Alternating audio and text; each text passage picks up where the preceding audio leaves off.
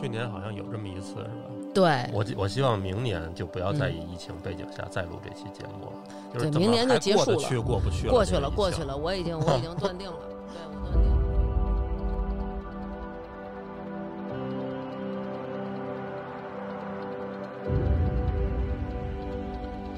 欢迎大家收听，大家好，我是大王。那本期节目呢是一期比较特别的节目，我们在二零二一年的一月，然后联系了我们的好朋友，还有一些参加过节目的嘉宾，一起为大家共同呈现这一期其他嘉宾都是以投稿的方式，唯一一个现场嘉宾，这个嘉宾是以喝酒的方式，对，其实就是以喝酒的这个方式联系，然后嗯。但是到这儿来说是来录音，没想到我说那来都来了吧，你也说一段，介绍一下啊，你得给我们大家就是老朋友，老朋友，嗯，嗯，坐飞机的那个，哎呦，不是特就是特凡尔赛，倍儿低调的说出一个特别如雷贯耳的事儿，就那种嗨，就是我一朋友有飞机那个，这嗯回这一年你这飞机算是荒废了吧？其实还没有，啊去那个加装了新的航电，然后还去喷了个漆，现在好像飞的还挺多的。是吗？嗯这么好租呢？这几个月还不错，还挣了一些钱，所以那个喷漆的钱和呃装航店的加起来得有个五六万人民币，基本都快赚回来了。那这贷款还完了吗？没有，还没还完。对，还没还完。现在上班也是为了去给他还。真是够不容易的。那这个疫情期间，等于你就跟飞机你们只能异地，就这么着了。啊，都我很想念他们，也见不着。现在然后你这今儿要跟我们讲出这事儿，也是跟飞机有关呗？其实跟飞行有关，就是去年我的那个教员考试，因为嗯我是嗯一九年年底，一九年十二月份去参加了这个教员考试，呃，所有步骤都进行完了，但最后实飞考试的时候，因为天气不好，天气不好呢，那个考官就是给我出具了一封呃证明信，就证明这个前面的内容已经考完了，然后如果呃之后我在六十天之内嗯，可以拿着这封信。直接就是不用再零花钱，嗯，然后就去考飞行就可以了。就是路考啊，对，就就相当于这样。科目三，嗯，对，但如果过了六十天再去考的话，那就是要重新从头开始一遍，因为那是十二月二十七号拿到的这封信，我算了一下，呃，六十天嗯，就是在二月底吧，将近二月底，二月就得回美国。对，就得去把这个试考完，否则的话就就作废了。对于我来说，那个前面那个考试是非常难的，因为是八个小时一对一的这个口头的，就是这种，呃，考官问你问题你回答，哦问问你回答，一共八个小时，就嗯比较难，就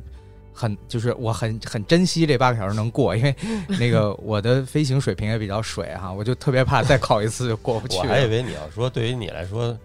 主要是心疼钱的，也也是那个，也就是 说考就考一万块钱吧，人民币也不便宜。嗯，这是对，嗯然后我就觉得说尽量能去还是去，所以当时我就感觉哈，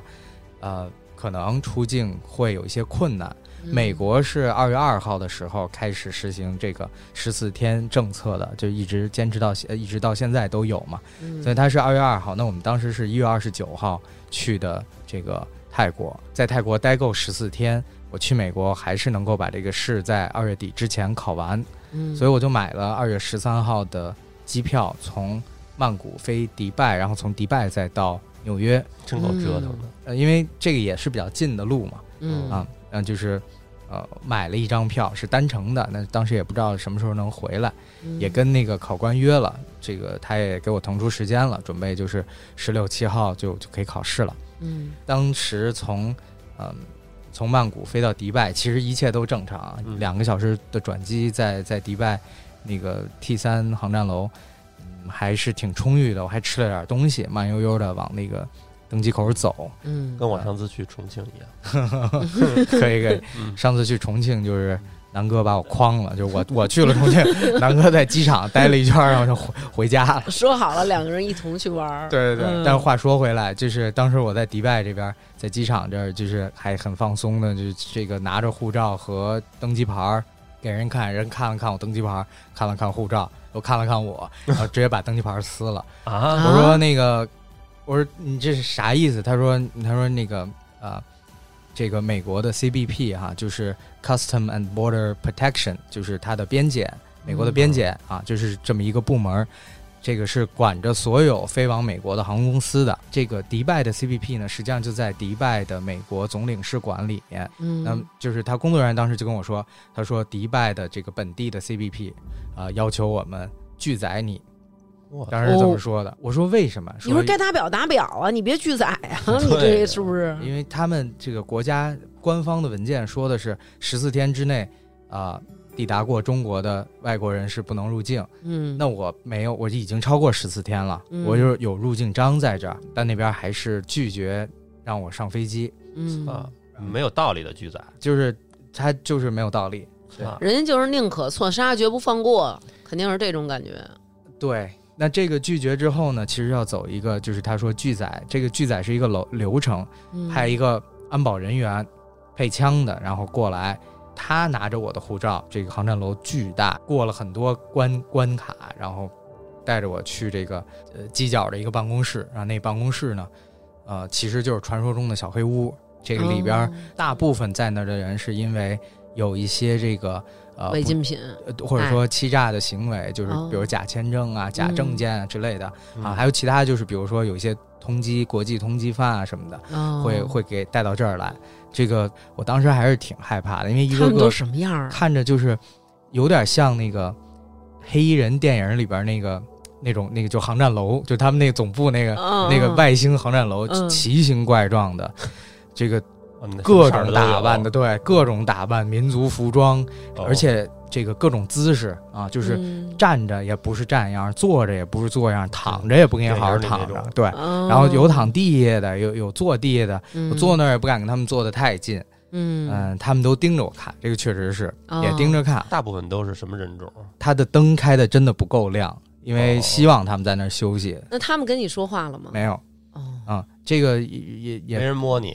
他们是一种感觉，就是很很累的，很那个，就是好像就是不愿意动地方那种，也没有人走动，也没有什么都没有，就是毫无生气的那种感觉。当时在这儿的时候，是一个非常清醒的，让我认识到可能就是这一次可能是去不了了。等了大概几个小时，这个安保的负责人呃过来找我，跟我说说这个他们已经弄清楚了，就是呃我本身没有任何的过错，嗯。所以呢，他跟我说，他说你现在有两个选择，第一就是因为中国护照是免签可以入境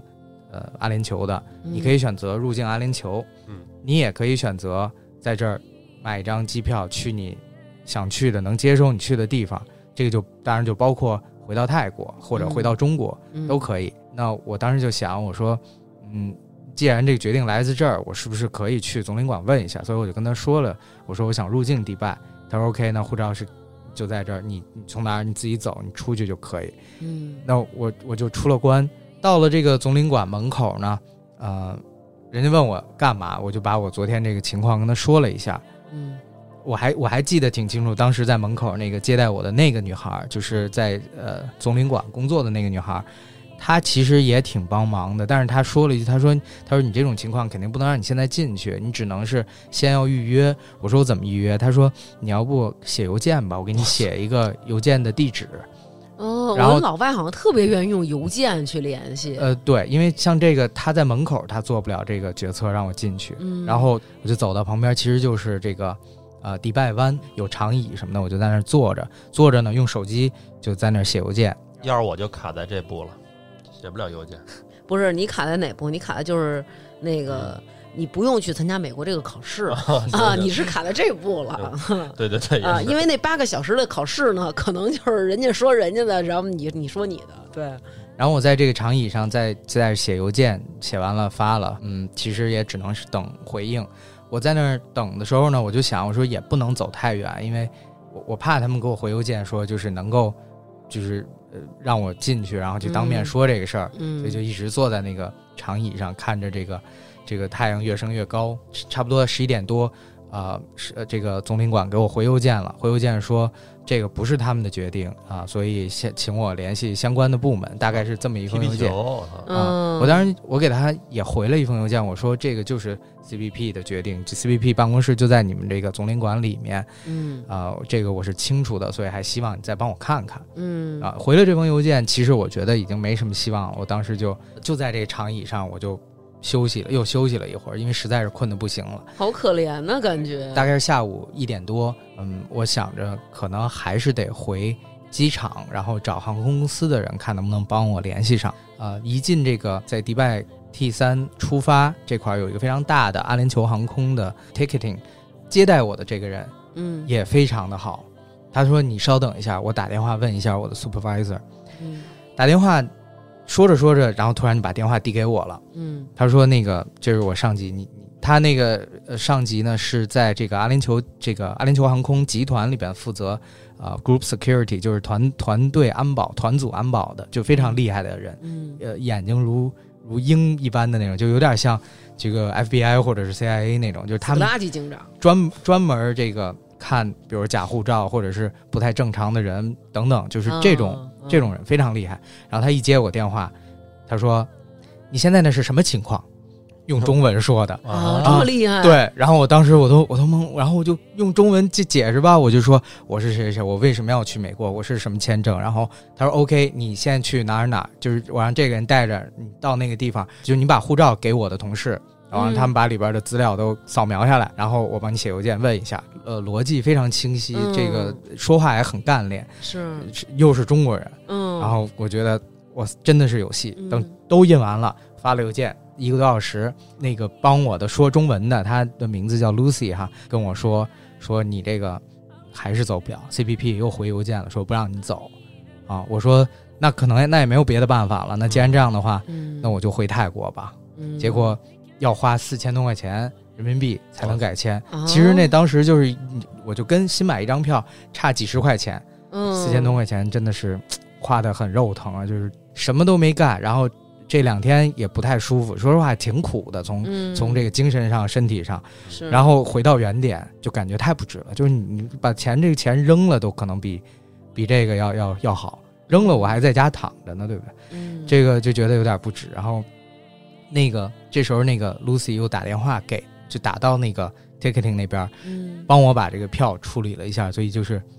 就是托他的福，这个他那个权限其实是够的，就是直接把这个票改了，改完以后哦我就、没没让你花钱对没让我花钱，所以我哦当时其实我想，我说那也行，那真是那挺高兴的，谢谢陆姐嗯，对，嗯然后我就问他，我说你要是是不是这个呃有空的话，我我到时候我在那个里边请你喝个咖啡，就过了安检以后能不能请你喝咖啡？他说咖啡倒不用，但是我我在登机口跟你见一面吧。我又重新跟他说了一遍，我说我反正我大概就是这么个情况，嗯，呃，我很想去美国完成这个考试，然后嗯那我现在回去的话，呃，我说我能不能给你留个那个，你留个邮箱给我，然后嗯我看我过几天再试一次。他说行，就就留了个邮箱给我，我就嗯飞回来了。就其实也挺窝囊的，回到这个泰国住的地方，我媳妇儿当时在还说哟啊，挺快啊，回来了 啊，没想到这么快。我就在泰国就等嘛，把邮件发给他。嗯等到我记得十九号的时候，突然收到他的这个消息，他说：“他说我把你这些东西都发给了我认识的一个华人的 CBP，在美国嗯啊，他由他那边呃接接手了你这个 case，然后转到迪拜这边说可以让你走，说 you are cleared，说你就人，对，你说你就赶紧买票吧。嗯我说 OK，那我赶紧就买票。当时我记得我还在商场陪我媳妇儿逛商场呢，然后我就在手机上直接就看的机票，然后呃就当天晚上的航班就飞走了，飞到迪拜。到到那个登机口，我特别自信的这个意思是说我这都搞定了，把这个我的登机牌、呃护照，这个登机牌和 护照给人家，然后人家又给撕了。操，哇，人家又天又给撕了。所以我说我这个 case Lucy 知道，然后嗯说能不能帮我联系一下 Lucy？她跟我说 Lucy 是早上五点半，呃五点半才上班，所以就这个驾轻就熟的跟着那个安保人员又到了小黑屋。之前带过我一次，那哥们儿还认出我来，说：“哎，嗯 你又来了。”我说：“啊，我说又来了，又被拒载了。”说：“哎，里边请，请坐，请坐。我这个我尽快给你处理，完了早点让你那个早点让你出去。”我说：“今天这次我可能不出去了，我在机场等着吧，等着这个呃等着那个 Lucy 上班跟。你们磕了，对，到了五点半呢，果然这个 Lucy 醒了。其实那时候都已经加了他微信了，嗯，然后给我发一个说那个他说我我五点半到六点半啊、是开会，嗯六点半到七点之间再回复你。嗯，然后六点半到七点，果然回复我了，说问我在哪，我去找你。见面以后跟我说说他也不知道为什么又给我拒载了。我说那那怎么办？我说要不就那我就还回去。嗯我说那这样，反正现在我也不着急走了，你要是有空的话，啊、我请您喝个咖啡吧，这这么帮忙。他说行，那一块儿去喝咖啡。就在这个喝完咖啡，然后他说给我改这个，他说你要不改这个俩小时之后回曼谷的这个航班。嗯，我说行，然后我们俩一块儿下这个电梯的时候，嗯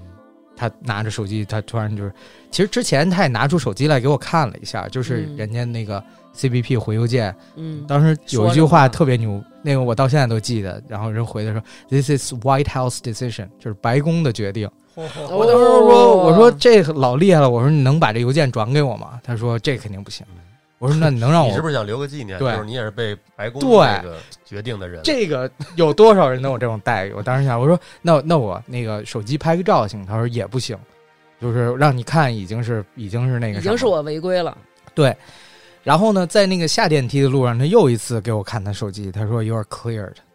他说我那边之前我联系的那个人，他现在上班了，哦他现在 clear 你，你现在赶紧走，还有一个多小时法，无定法，美国是嗯还有一个多小时，你赶紧走，就是下一班，我就带你现在去那个登机口。然后这个嗯电梯还没下完，嗯他已经拿起电话给安保的同事打电话说，谁谁谁，你把他的护照现在给我送到哪个哪个登机口。然后哎呦，下来以后，然后就打电话，谁谁谁，你现在把谁谁谁的票票号是什么，你把它改到这个航班上，让他上。把这两个电话打完，然后到了登机口，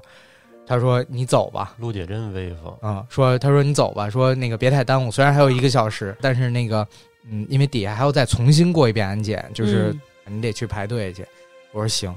然后就这样啊，踏上了美国的这个去往美国的飞机。哇塞，终于上了飞机了。所以啊，就是因为他这个这么帮忙，我算是比较呃顺利的，就是也不能说顺利了，但是确实去到美国了。考下来了。嗯对，然后也也是把这个教师执照考下来了。哇，恭喜恭喜恭喜！嗯我拿着这个执照，当时拍了个照片，我就给、嗯给 Lucy 发过去了，我就说嗯军这个、功章上啊，有真是有一半，发现 Lucy 那边已经是对不起，您已经不是对方的好友，需要通过验证其。实特别感谢。你说他是嗯中国人，他是华裔还是纯是？他就是中国人，他也是那个提前缩短了过年的时间，然后就提前回到这个迪拜。他过年期间还在中国。还是中国人帮着中国人，，对这个我还是还是非常感慨。后来就这一段经历，我把它写成了一个表扬信，给这个呃阿联酋航空也寄过去发过去了。然后他们确实有正式的回复，嗯、一方面说这是我们本身啊作为集团我们就应该这么做，另外一嗯方面也提出会对他这个肯定是有一个有一个正面的一个表扬吧。你像南哥这个，上次你们去重庆那之旅，就是因为没有遇到一个 Lucy，真是对，没有遇到 Lucy，所以就就各种踢皮球，这儿推那儿，没错推这儿，对，这其实确实是一种思维方式。这个事儿对于别人来说是一个小事儿，但对于我来说就很重要啊！我我就很喜欢飞行，我就很嗯想考这个。急人所急是吧？对对，所以我就非常感谢他。对，就是人家没有那种说你少给我惹点麻烦吧，你别给我找事儿了，而是那种共情能力很强，就是这个事儿他对你很重要，在我的这个能力许可范围之内，如果我能帮你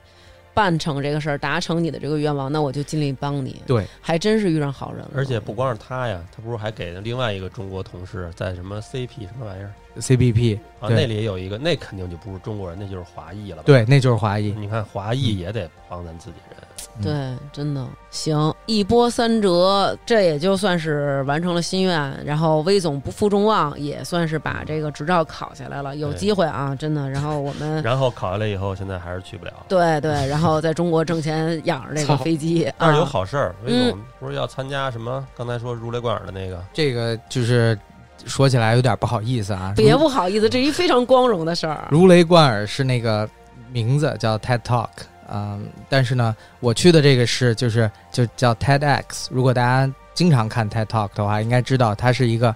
呃一个分支的呃一个演讲。什么时候啊？有直呃播吗？，三月三月七号在在澳门直播，我不确定有哎，没有。算了算了，大家也别听了，他用英文讲，没什么人能听懂。这是谁说的？咱们听众当中好多人英文可厉害了。待会儿咱们后续的这个嘉宾当中就有那个英文非常厉害的。嗯那回头你你演讲完了，我们给你发一链接。行，你这你的事儿就算结束了。结束了，你这应该是最长的一个。咱们接下来听听其他人以手机录音的方式跟我们分享这一年自己的故事。他们有些人在国内，有些人在海外，有些人为疫情下社会的正常运转而辛苦的工作着，还有些人因为疫情而无法回家过年。各位听众，大家好，我是什刹海地区 嗓子眼儿的触碰者，小舌头的观察员。干预发起人，我是眼科小李。从去年六月份和十二月份开始，我作为我们单位核酸小分队的一员，执行什刹海地区相关的检测任务。一开始，我的主要任务是负责引导和维持秩序，以及对现场环境进行随时的消杀。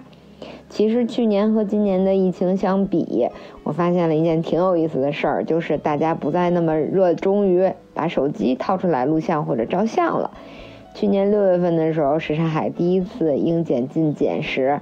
大家其实都有一丝丝的兴奋和新奇，有的恨不得从进来排队一直到检查完，全程都在录像或者照相，甚至于还有人。比如说抱着小宝宝来检测的时候，旁边有家长或者是爷爷奶奶、姥姥姥爷会说：“哎，宝贝儿来看镜头，抬头。” 这个时候我们就得赶紧哄着、劝着、催着，让大家不要停留，赶紧撤离，不要在这儿待着。今年呢，大家就一副走流程的表情，赶紧测完，赶紧走，回家该干嘛干嘛。因为我们主要在荷花市场嘛，其实景色还是挺漂亮的。嗯，夏天的时候还能看到很多荷花，甚至于还能看到，嗯，裸着上半身游着野泳的大爷们在旁边扑腾。然后冬天的时候，我们在这边测核酸的时候，会看见旁边什刹海，赶上旁边什刹海冰场开的那两天，他们在那儿滑冰。反正是有一种我们在这儿守卫边疆、保护居民平安的那种热血的感情，不知道我这个比喻对不对？嗯，然后居民其实也都挺关心我们的，会问我们冷不冷啊，热不热呀？夏天的时候，还有一个妈妈带着自己的女儿给我们送过那种贴在身上会凉快的那种凉凉贴，但也有些人就是比较爱吐痰。其实的确抠嗓子眼儿是真的挺难受的，也的确会让人干哕。但是在这种场合，就是每吐出的一口痰，都有可能作为疾病传播的媒介，所以还是想呼吁大家，就尽量还是能忍则忍吧。最近呢，我也开始实战抠嗓子眼儿了，反正就是我们荷花市场是那种。透明的，里面带空调的那种检测屋，面前的玻璃是有两个能伸出手在外面进行操作的那种圆洞的。有的朋友 非常热情，极其主动。我在里面给手消毒的时候，一个大哥张着嘴，那个嘴都快贴在我那个 圆洞上了，我恨不得一伸出手，感觉就直接能杵进他嗓子眼了。我只能跟他说后退，稍微后退一点，大哥。我们其实还要求，就大家在检测的时候，尽量就是能啊，就啊出来，因为你一直啊的时候，你会暴露你更多的咽喉壁，这样我们也尽可能的会避开你的小舌头，也能减少你干哕的程度。嗯，有一个大哥，真的真的就跟猛张飞一样的啊，全程啊，然后其他人就在那狂笑。其实这种检测氛围。还挺好玩，也挺轻松的。反正总体来说，我觉得核酸检测是挺累的。嗯，夏天也热过，冬天也冷过，有的时候一站站两个多小时，也不停的忙活。但真的觉得比起累来说，是更加的有意义的一件事儿。感觉自己真的是在为社会贡献一份自己力所能及的力量。然后我还想说，其实我们医护人员在抗疫里面作为主力，一直是被大家看得见、也关心着的。但是有很多人其实是在默默的付出着，比如社区的工作人员，他们配合我们完成了更多、更繁琐也更细碎的这种工作，其实比我们要辛苦的很多很多。我很想在这里感谢他们。也希望我们能早点打倒新冠病毒，希望以后日子能越来越好，也希望大王南哥和发发大王的电台越来越好，谢谢。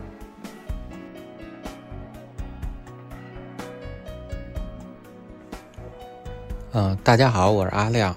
我现在人在英国，呃，正在经历第二次封城，嗯，不过随着英国现在疫苗推进速度比较快，再加上感染人数的大幅下降，最新的消息是说，预计三月份英国就可以全面解封了，啊，二零二零年，我相信对于大家来说都是艰难的一年，对于我来说格外是这样。呃，由于往返于中英之间，所以呃，我经历的核酸检测，包括各类的封城，两边都呃数不胜数。不过有几点有意思的，可以跟呃大家分享一下。先说核核酸检测和隔离吧。英国这边呢。呃，是有免费的核酸检测，呃，是自助的，因为我要回国之前必须提供核酸检测，呃，阴性的这个报告，所以当时我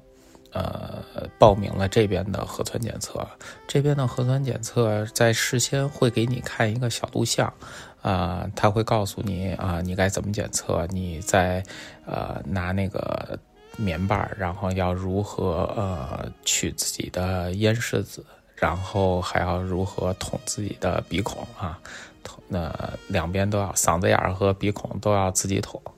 呃，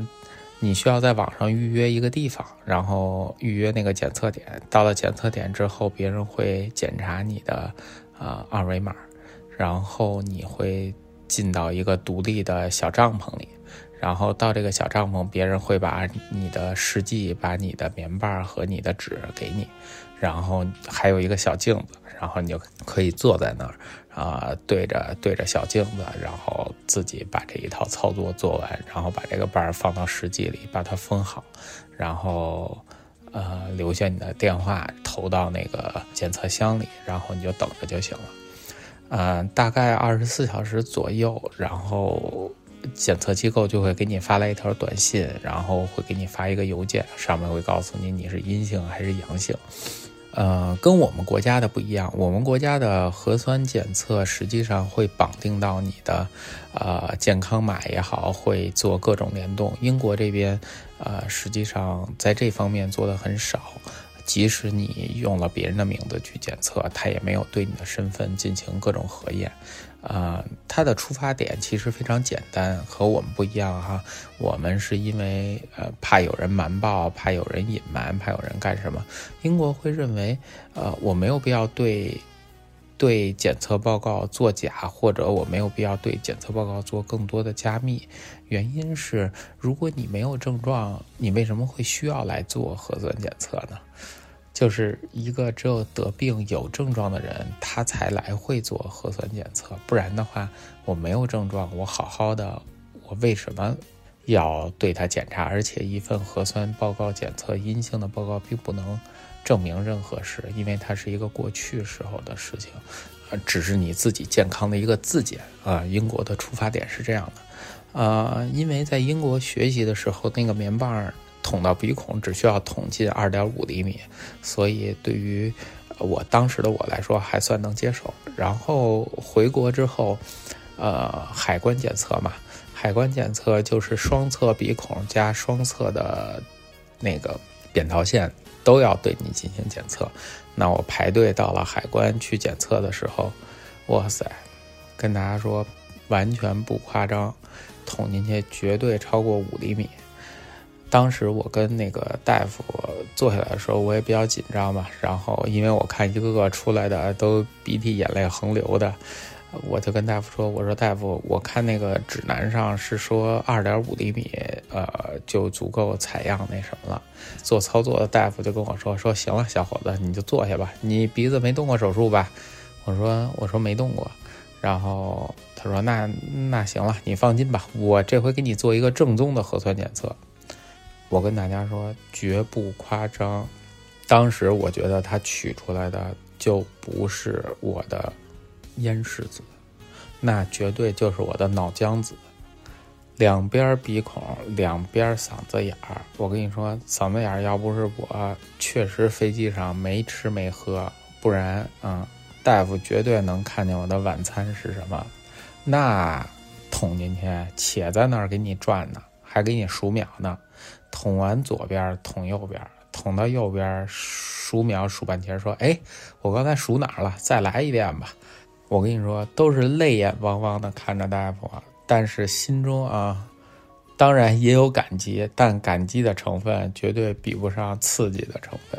之后回到国之后，因为呃西城区前两天在十一月份的时候，十二月份的时候又确诊了一例嘛，就在我们家旁边，于是又组织了呃社区的筛查，然后又测了两次核酸。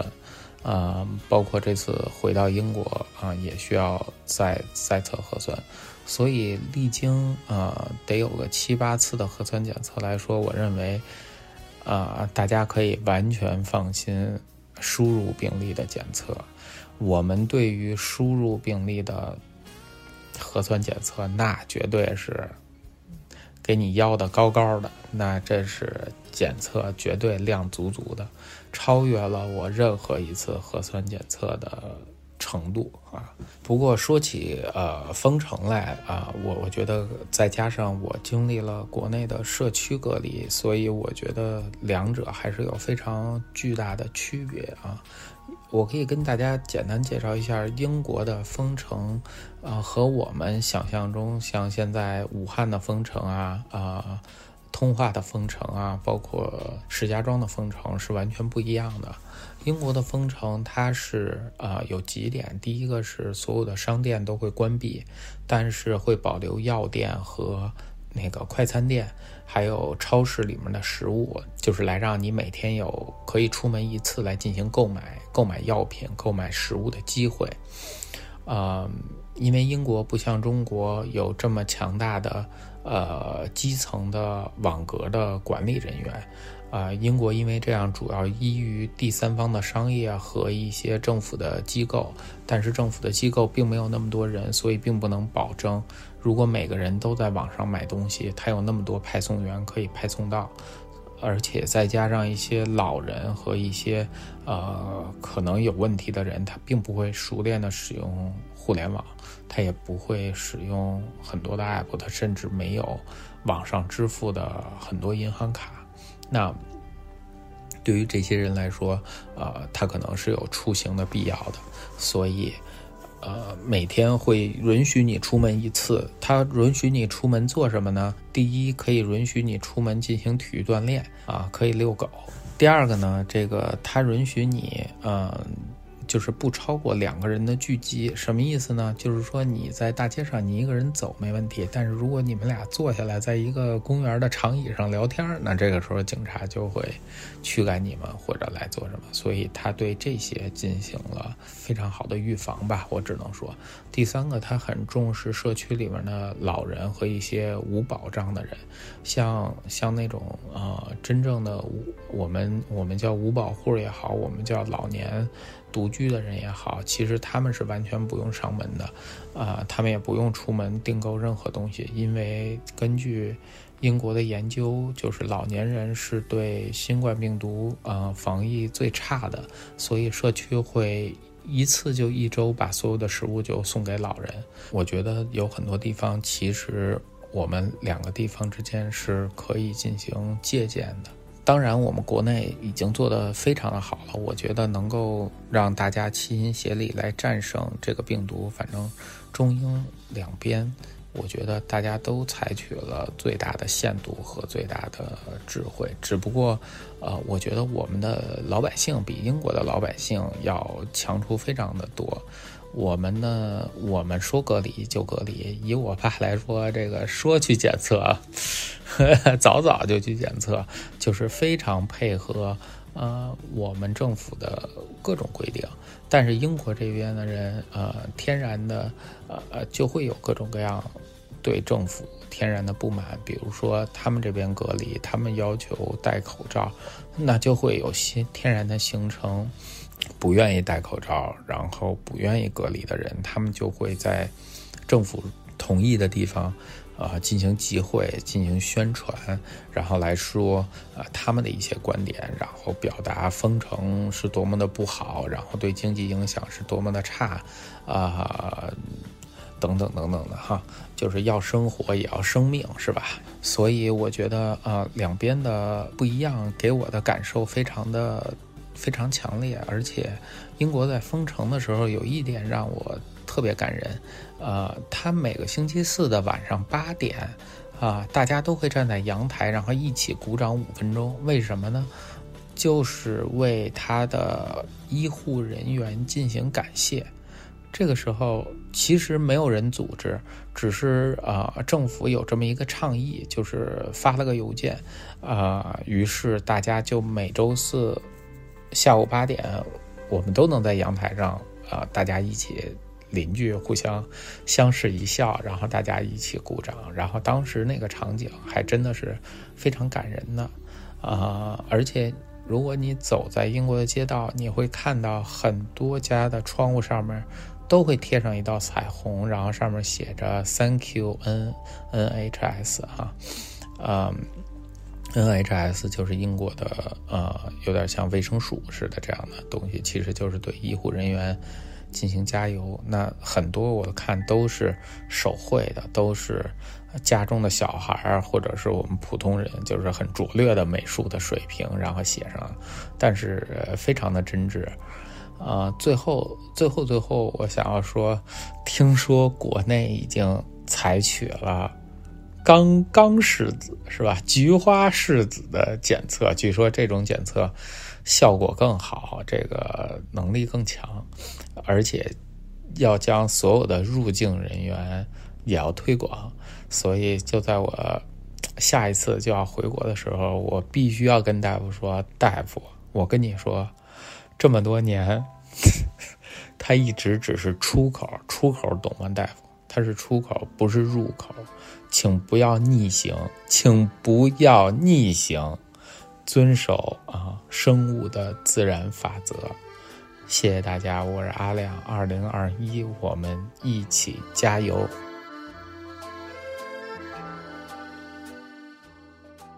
大家好，我是刘欢喜。记得去年这个时候呢，娟儿姐也派给我这么个任务。想想这个时间过得真的好快啊，一年了，疫情呢还是存在。我呢已经结束了我在非洲流血流汗的生活，现在呢在法国留学，好久没当学生了。刚开始呢还有些不太适应。我记得最开始我有这个留学的想法的时候啊，还是娟儿姐给了我很大的鼓励。说呀，这个人不知道干什么的时候啊，继续读书，总是没错的。现在看来，我也算是成功一小步了，也挺谢谢娟姐的。想想自己二零二零这一年也挺有意思的，大部分时间都在隔离。上半年呢，说的好听一点，就是一直在准备留学的事情啊，签证啊什么的；说的难听一点，其实就是一直在等等消息。这种哎呦，只能干等着的感觉，我真的再也不想体验一回了。我觉得我可能把这我这辈子所有的不满和耐心都留在了二零二零年的上半年。到法国这边现在也有四个多月了，当然，就是法国现在这个疫情程度啊，我大部分时间也是在家里蹲着。可以正常过生活的那个一个月两个月呢，这也没办成他妈什么事情，就搞定了什么银行卡、电话卡这些。到现在我的社保和这个房补还都没有着落。这个法国人办事儿是真的慢，没办法，效率是真的低。你但吧，也可能是就是我刚来的时候不太习惯，现在我就挺习惯了。就比如刚来的时候，我记得那个时候就去年九月份吧，还报就是一天。感染人数在四千到五千，哎呦，我都紧张的不得了，我这上课连水都不敢喝一口。现在平均一天一万五，我就没什么感觉了都。我甚至会就是每天下楼散散步的时候，在花园里抽颗烟。家附近有个小公园，还挺不错吧。晚上有挺多邻居都在这边遛狗，看他们遛狗可能是我这个封城期间最大的运动量。当然，我也走不了太远。我封城第一天，我就在家洗澡的时候，我就我就摔浴缸里了。完了之后，弄得我这个左边肋骨啊，就这个边肋这边全青了，我都无法直腰，所以慢慢可以下楼遛弯了，也算是一个这个康复运动。今年毕竟是这个第一学期，这我这个课程呢也不算很多，也不算很难。但是我就真的是好久没上过课了，这感觉集中注意力去做一件事情还是挺挺不太适应的。而且这边法国这边封城之后，我也只能上网课。那上网课这种效率就真的挺低的。就本来我就听不懂，那上网课更听不懂。一封城人就变懒。我们老师呢，天天躺着上课，我呢也就躺着听课。哎，收获呢，就是学了这么年多年的土木工程，我终于用上了这个正版的，不是盗版的软件啊！感觉正版的软件还是香。就是圣诞节吧，圣诞节那会儿就解封了，解封了，但也不是那种就是像国内的人说解封的，什么都可以去逛一逛啊，转一转呐。就是我们这边小商铺啊、饭店什么的都没开门，更别提景点什么的了。街上也很冷清。挺迷幻的一件事呢，就是，就我们解封这第一天呢，就旁边的德国就封城了啊。这个一个是从这个一天一天中招五万呢，变成一天一万，就解封了。另一个呢，就是从一天中招一千人呢，变成一天一万人，就就封城了。你别看人数是一样的啊，这个感觉性质就不太一样。之后第二天呢，这个法国这总统马克龙就中招了嘛，考虑了是不是我们完了？这刚解封第第二天，是不是又你妈要封城了？结果还没有，但是最近提高了这个往前提了这个我们宵禁的时间。之前我们是晚上八点就宵禁了，之后直到第二天早上六点就就也不让你出门了。但是也不是说像规定里那么说的那么严啊，你要出门遛个狗什么的也是可以吧，就是也没人管你。现在变成晚上六点了，晚上六点就命就规定上你是不让出门了。但其实，你像现在是巴黎时间凌晨四点，我两个小时之前刚回家。直到现在呢，就是哎呀，感觉我们这边疫情可能就是一天一万，一天一千万五已经是常态了。你像我老家是吉林的，我听我家里人说，吉林最近的疫情还挺严重的，就是确诊得有四五十。听见没？就是确诊四五十，在国内已经是一个很恐怖的数字了。我这边一天都快两万了，我已经没有什么紧张的感觉了。就普遍的一个态度就是，即使你中招了，你也没什么大问题，就像你得了一个流感，过两天就好了。总的来说呢，就是这一年可以说是 我这个为为数阅历不多的这个几年里呢，就是最魔幻的一年了。感觉胜过在非洲流血流汗啊！虽然这一年 没啥成就，但也确实 长了不少见识。也祝各位在新的一年里呢顺顺利利的，呃，多多支持娟姐的电台。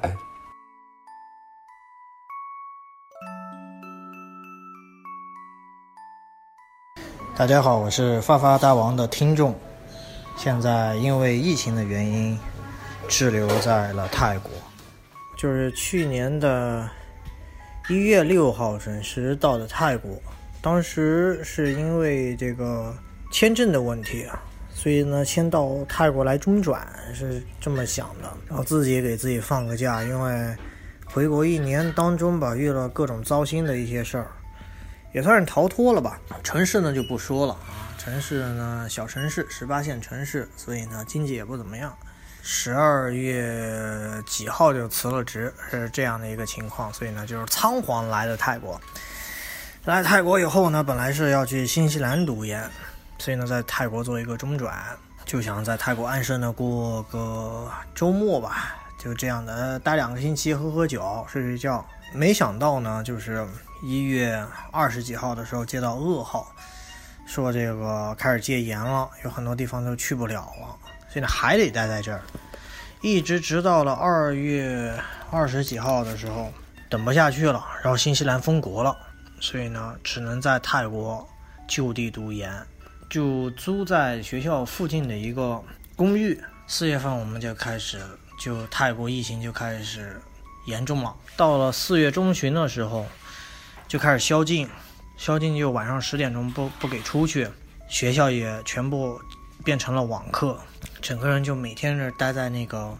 房间里面。吃饭它是个事儿啊，吃饭自己这些家伙事儿都没置办好呢，来了就学习了。后来就是 直男嘛，就不去了。在家里面就有一个煮方泡面的小锅，就每天吃饭就是基本上就是下面的这个七幺幺，我楼下有个七幺幺，就每每天就是三餐全是在七幺幺解决的。好死不死，到四月二十来号吧，我还记得那一天，说我们的楼这栋楼有一个人中招了。我们基本上在那个就封闭的那个环境里面，我们居住了差不多一个半月吧。然后那时候明显的就感觉到，就是泰国人民对中国人民这个有有一些看法吧。所以呢，这样的事儿就一直持续到了七月份。这个中间呢，插曲一下，那宵禁他还不说，他还不让你喝酒啊，你还买买买不了酒。我这个人吧，睡眠有点问题。就是没没酒，他肯定不行。后来就有渠道说，从哪哪里哪里中国餐馆可以订到一点那个酒。拿到那酒那天，我真的是哭得稀里哗啦的。为啥呢？就是在这个房间里面，我都真的产生幻觉了。我也不知道外面世界是什么样的，我就感觉我每天是在一个三十平米的一个小狭小空间里面活动。而且那段时间也经历了一次就是分手吧，国内的分手。国内分手那事儿嘛，就挺搞笑。就是我那对象跟我说，他要一个八万的戒指，然后呢要摆一一百桌。虽然这个要求呢，就在大部分眼里人不过分，但是对于我们这种小地方来的人，其实这个对我来说是一个极大性的挑战。没有那么多钱，因为我不可能年纪也大了，不可能再说就是去跟家里面要这钱去。跟他买戒指啊什么？我觉得这个婚姻完全是交易了，后来就不欢而散的吹了。唉，这样就过到了八九月份吧。八九月份这个中间有一段时间，家里的老人也生病了，也回不去，也想家。那没办法，这但是这个事儿又不能表露出来，又不能让我爸知道，所以呢，我每天晚上都真的就是在家里面祈祷啊，这些事儿自己也出不去。就想吧，要不就走到底吧，就读博吧，因为我我是研究生现在，然后就开始疯狂疯狂的申请这个欧洲的博士，然后最终呢，非常戏剧化的一幕出现了，嗯，申请了北欧的，北欧的没没鸟我，然后申请德国的，德国的有两所大学应了我啊，嗯，就是等等我这补齐一些材料。然后呢，最搞笑的事儿呢，就是我原本想去的新西兰那所大学读研嘛，啊，没没去了。但是他的博士完全的录取了我，啊，顺便插一句，我是学语言学的啊，专门研究语言的，啊，本科呢是学英语教育。然后这样八到九月也没出门吧，网课的这压力特别大。每天泰国时间的六点钟上课，一直要上到晚上九点钟，然后无数的演讲，无数的这小组作业，就是你你心里面没有一个底，焦虑，睡不着觉，然后晚上基本上就是失眠。后来就是宵禁结束以后，就可以开始买酒了，然后就开始酗酒。啊，酗酒怎么酗呢？就每天一一一瓶小的威士忌吧。小的威士忌，喝完那个呢，基本上才能睡觉。喝完以后就乱发朋友圈，随便骂人，把身边的认识不认识的朋友都骂一遍，不不爽的那些人看不爽的全骂一遍，没法，心里这个宣泄不了。我我觉得我读了个假研，你知道吧？我连我的教授我也没见几面，我现在连我导师也见不到。八九月份又迎来了我人生中一个新的时刻吧。有一次去医院医医院去看看牙，我的镜头牙长得比较猛凶猛啊，啊，然后呢就认识了我现在的女朋友，啊，他也是做就是跟我相关的一个行业的，也是教育这一块的，一见如故，啊，然后就开始跟他一个磨合期了啊。这个磨合期啊不痛苦啊，但是吵架还是一开始吵的比较多，从一个星期吵三次，到一个星期吵一次，再到一个月吵一次，再到现在三个多月不吵一次。像我们住在就是离曼谷有四十分钟的一个地方啊，就是家里面这个地方没有人感染，而且在泰国本地，因为泰语不通，泰国人的英语也不行，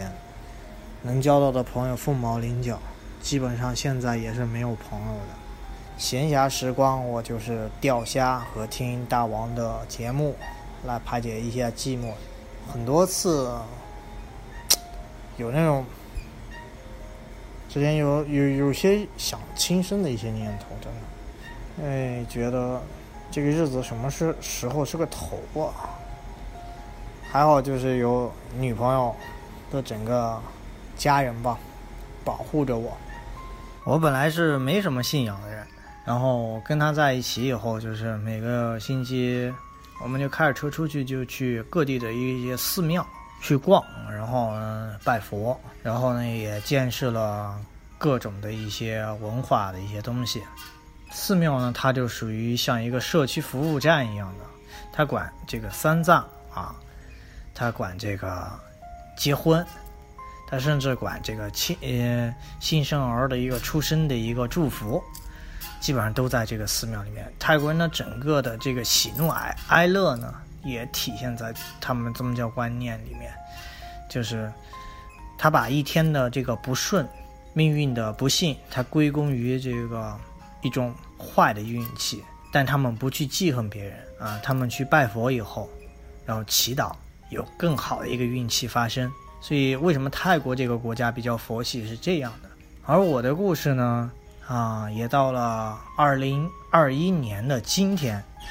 当这个世界停摆的时候，我们有没有时间给自己一点时间去看看自己到底在做什么，重新规划一下路线？就像 Google 地图，如果说你走错这条路以后，有没有一另外一条路到达彼岸？我相信是有的，总有这条路。如今也是一样，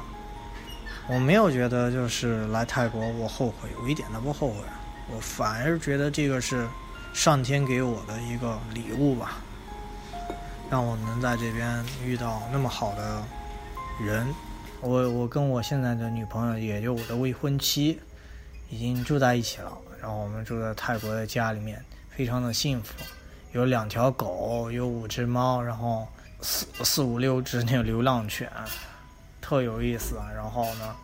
我现在还依然的上我的网课，然后写我的论文。呃，应该今年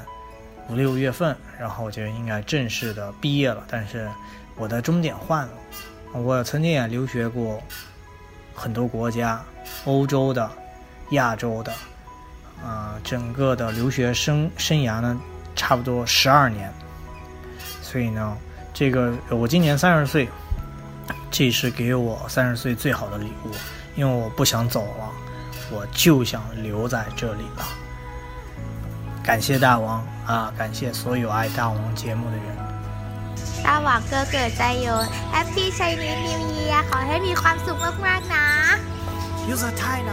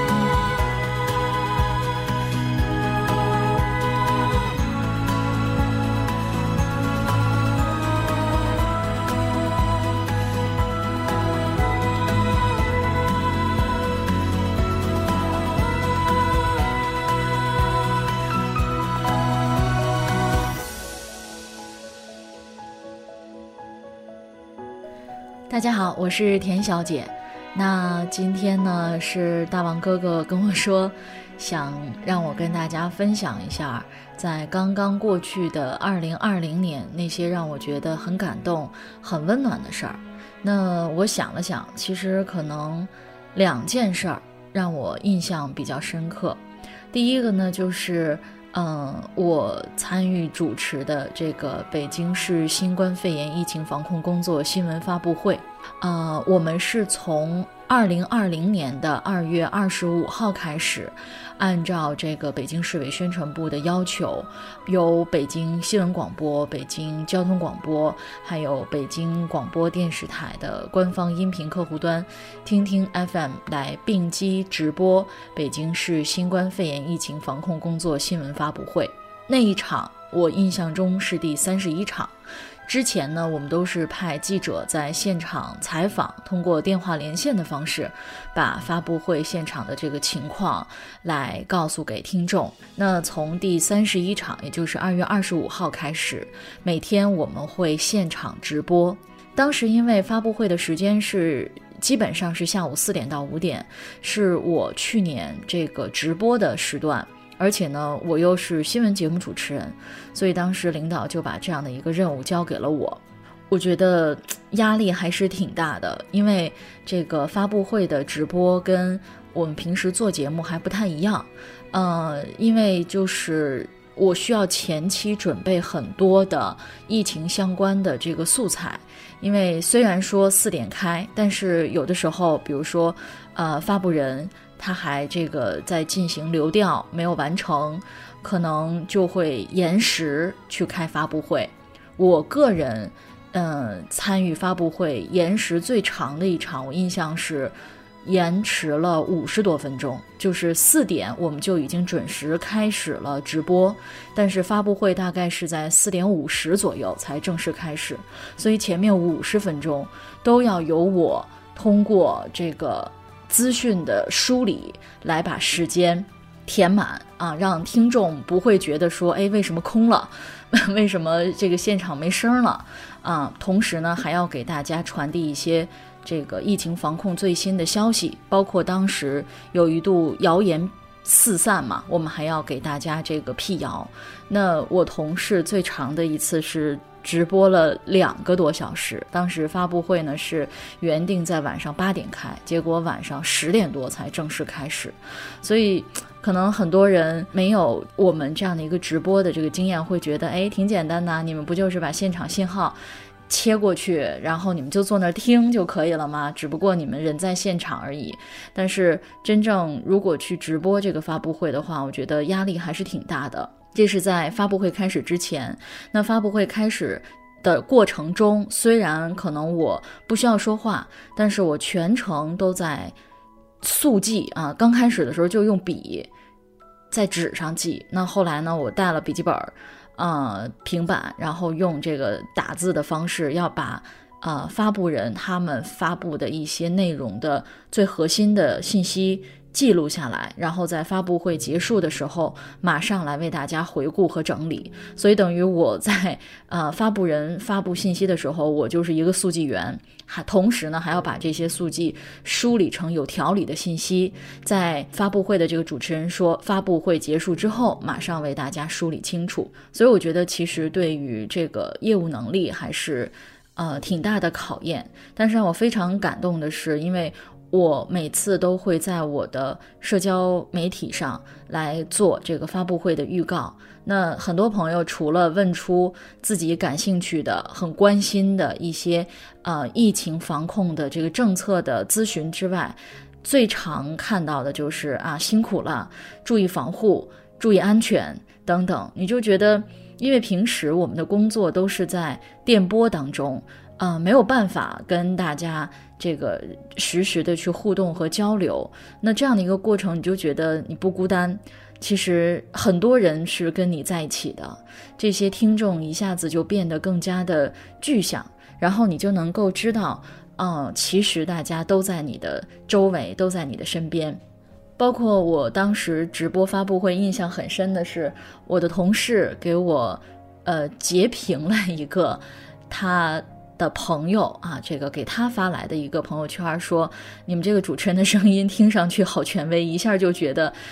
这些疫情都不是事儿啊！我就觉得，就是这样的一些点点滴滴的话语，会让你觉得你这份工作是有意义的、有价值的。你真的是为疫情当中的这些广播受众在传递着最权威的声音，来为大家答疑解惑，来为大家辟谣，去去缓解大家在疫情最开始不知所措的时候的那份心慌。在二零二零年的时候，北京大概开了，呃，不到两百场啊，我印象的这个疫情防控发布会，那我是转播了一百一十多场，所以有一度，嗯，同事们、朋友们关于这个北京的。疫情防控的政策啊，这个进京的一些政策、核酸检查的政策、社区防控的一些政策，都会直接来问我。你会觉得就是那种被需要的感觉是特别美好的，就是会让你觉得自己的这份工作特别的有价值。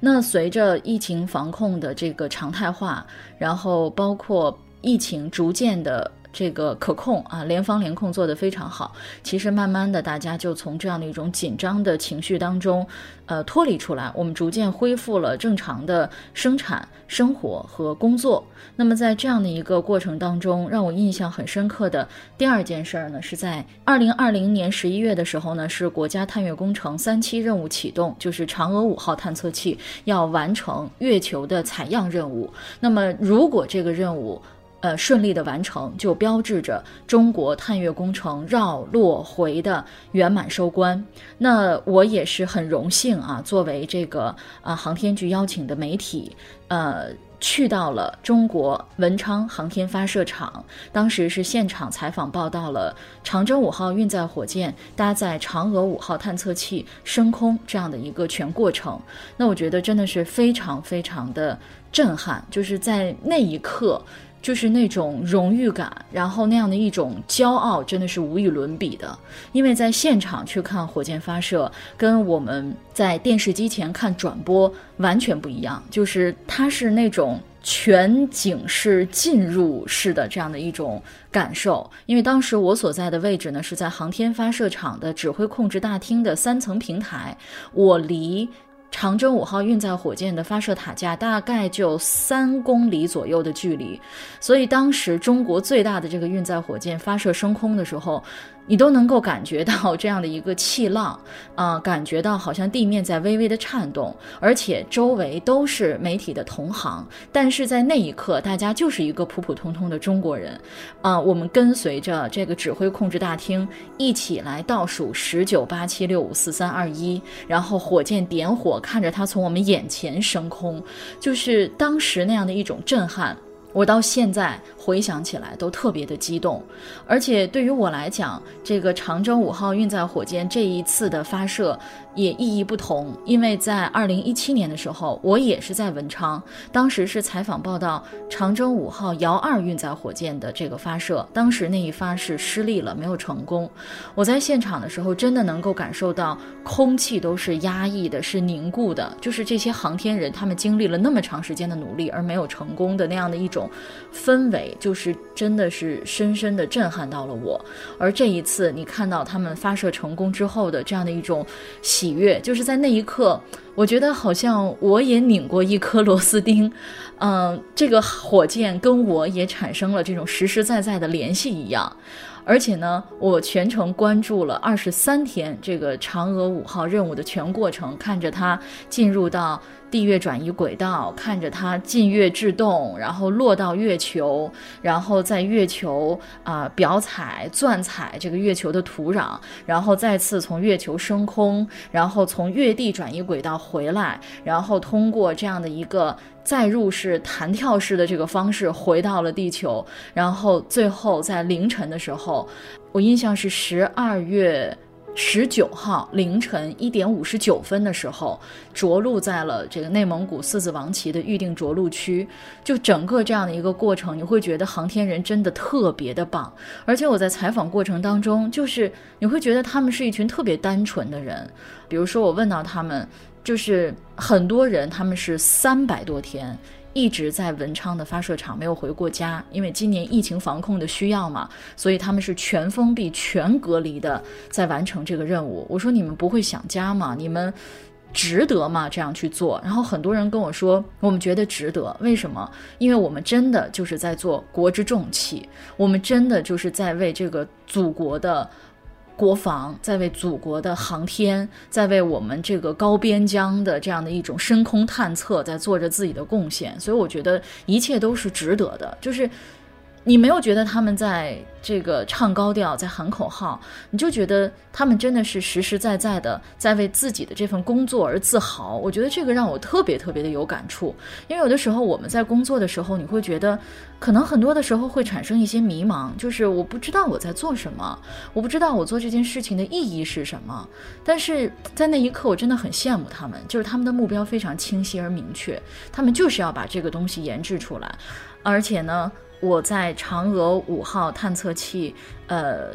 顺利的着陆到这个呃四子王旗之后，因为他当天晚上就回到了北京嘛，然后我也很荣幸的，呃，去接了嫦娥妹妹回家，回到了她的诞生地这个空间技术研究院，然后看着嫦娥妹妹回来，然后。敲 这个航天人们敲锣打鼓，包括还有很多的航天二代、三代来接他们自己的爸爸妈妈、叔叔阿姨、爷爷奶奶回家，就是你会觉得航天人这样的一个集体，它就是一个一个家。然后当时他们脸上绽放的那个笑容，就觉得真的是紧张工作了这么长时间之后一种真情的这个释放。所以在那一刻，你真的能够融入到他们这样的一个。呃，氛围当中，所以我觉得就是这样的一种感动和震撼，会让我觉得特别的难忘。那么，二零二零年应该说对于每一个人都不容易。其实大家挺过了二零二零，就都值得为自己点个赞。因为可能很多人在这一年里，工作面临了很多的挑战，家庭面临了很多的挑战，生活也面临了很多的挑战。但是我觉得我们都扛过来了，然后。我相信，二零二一年我们都能够过得比二零二零年要好，嗯，也提前给大家拜个早年吧，也是希望大家在二零二一年的时候啊，我们工作顺顺利利，身体健健康康，家庭平安幸福啊！祝每一个人，我们都能够在二零二一年的时候，嗯，活出更好的自己。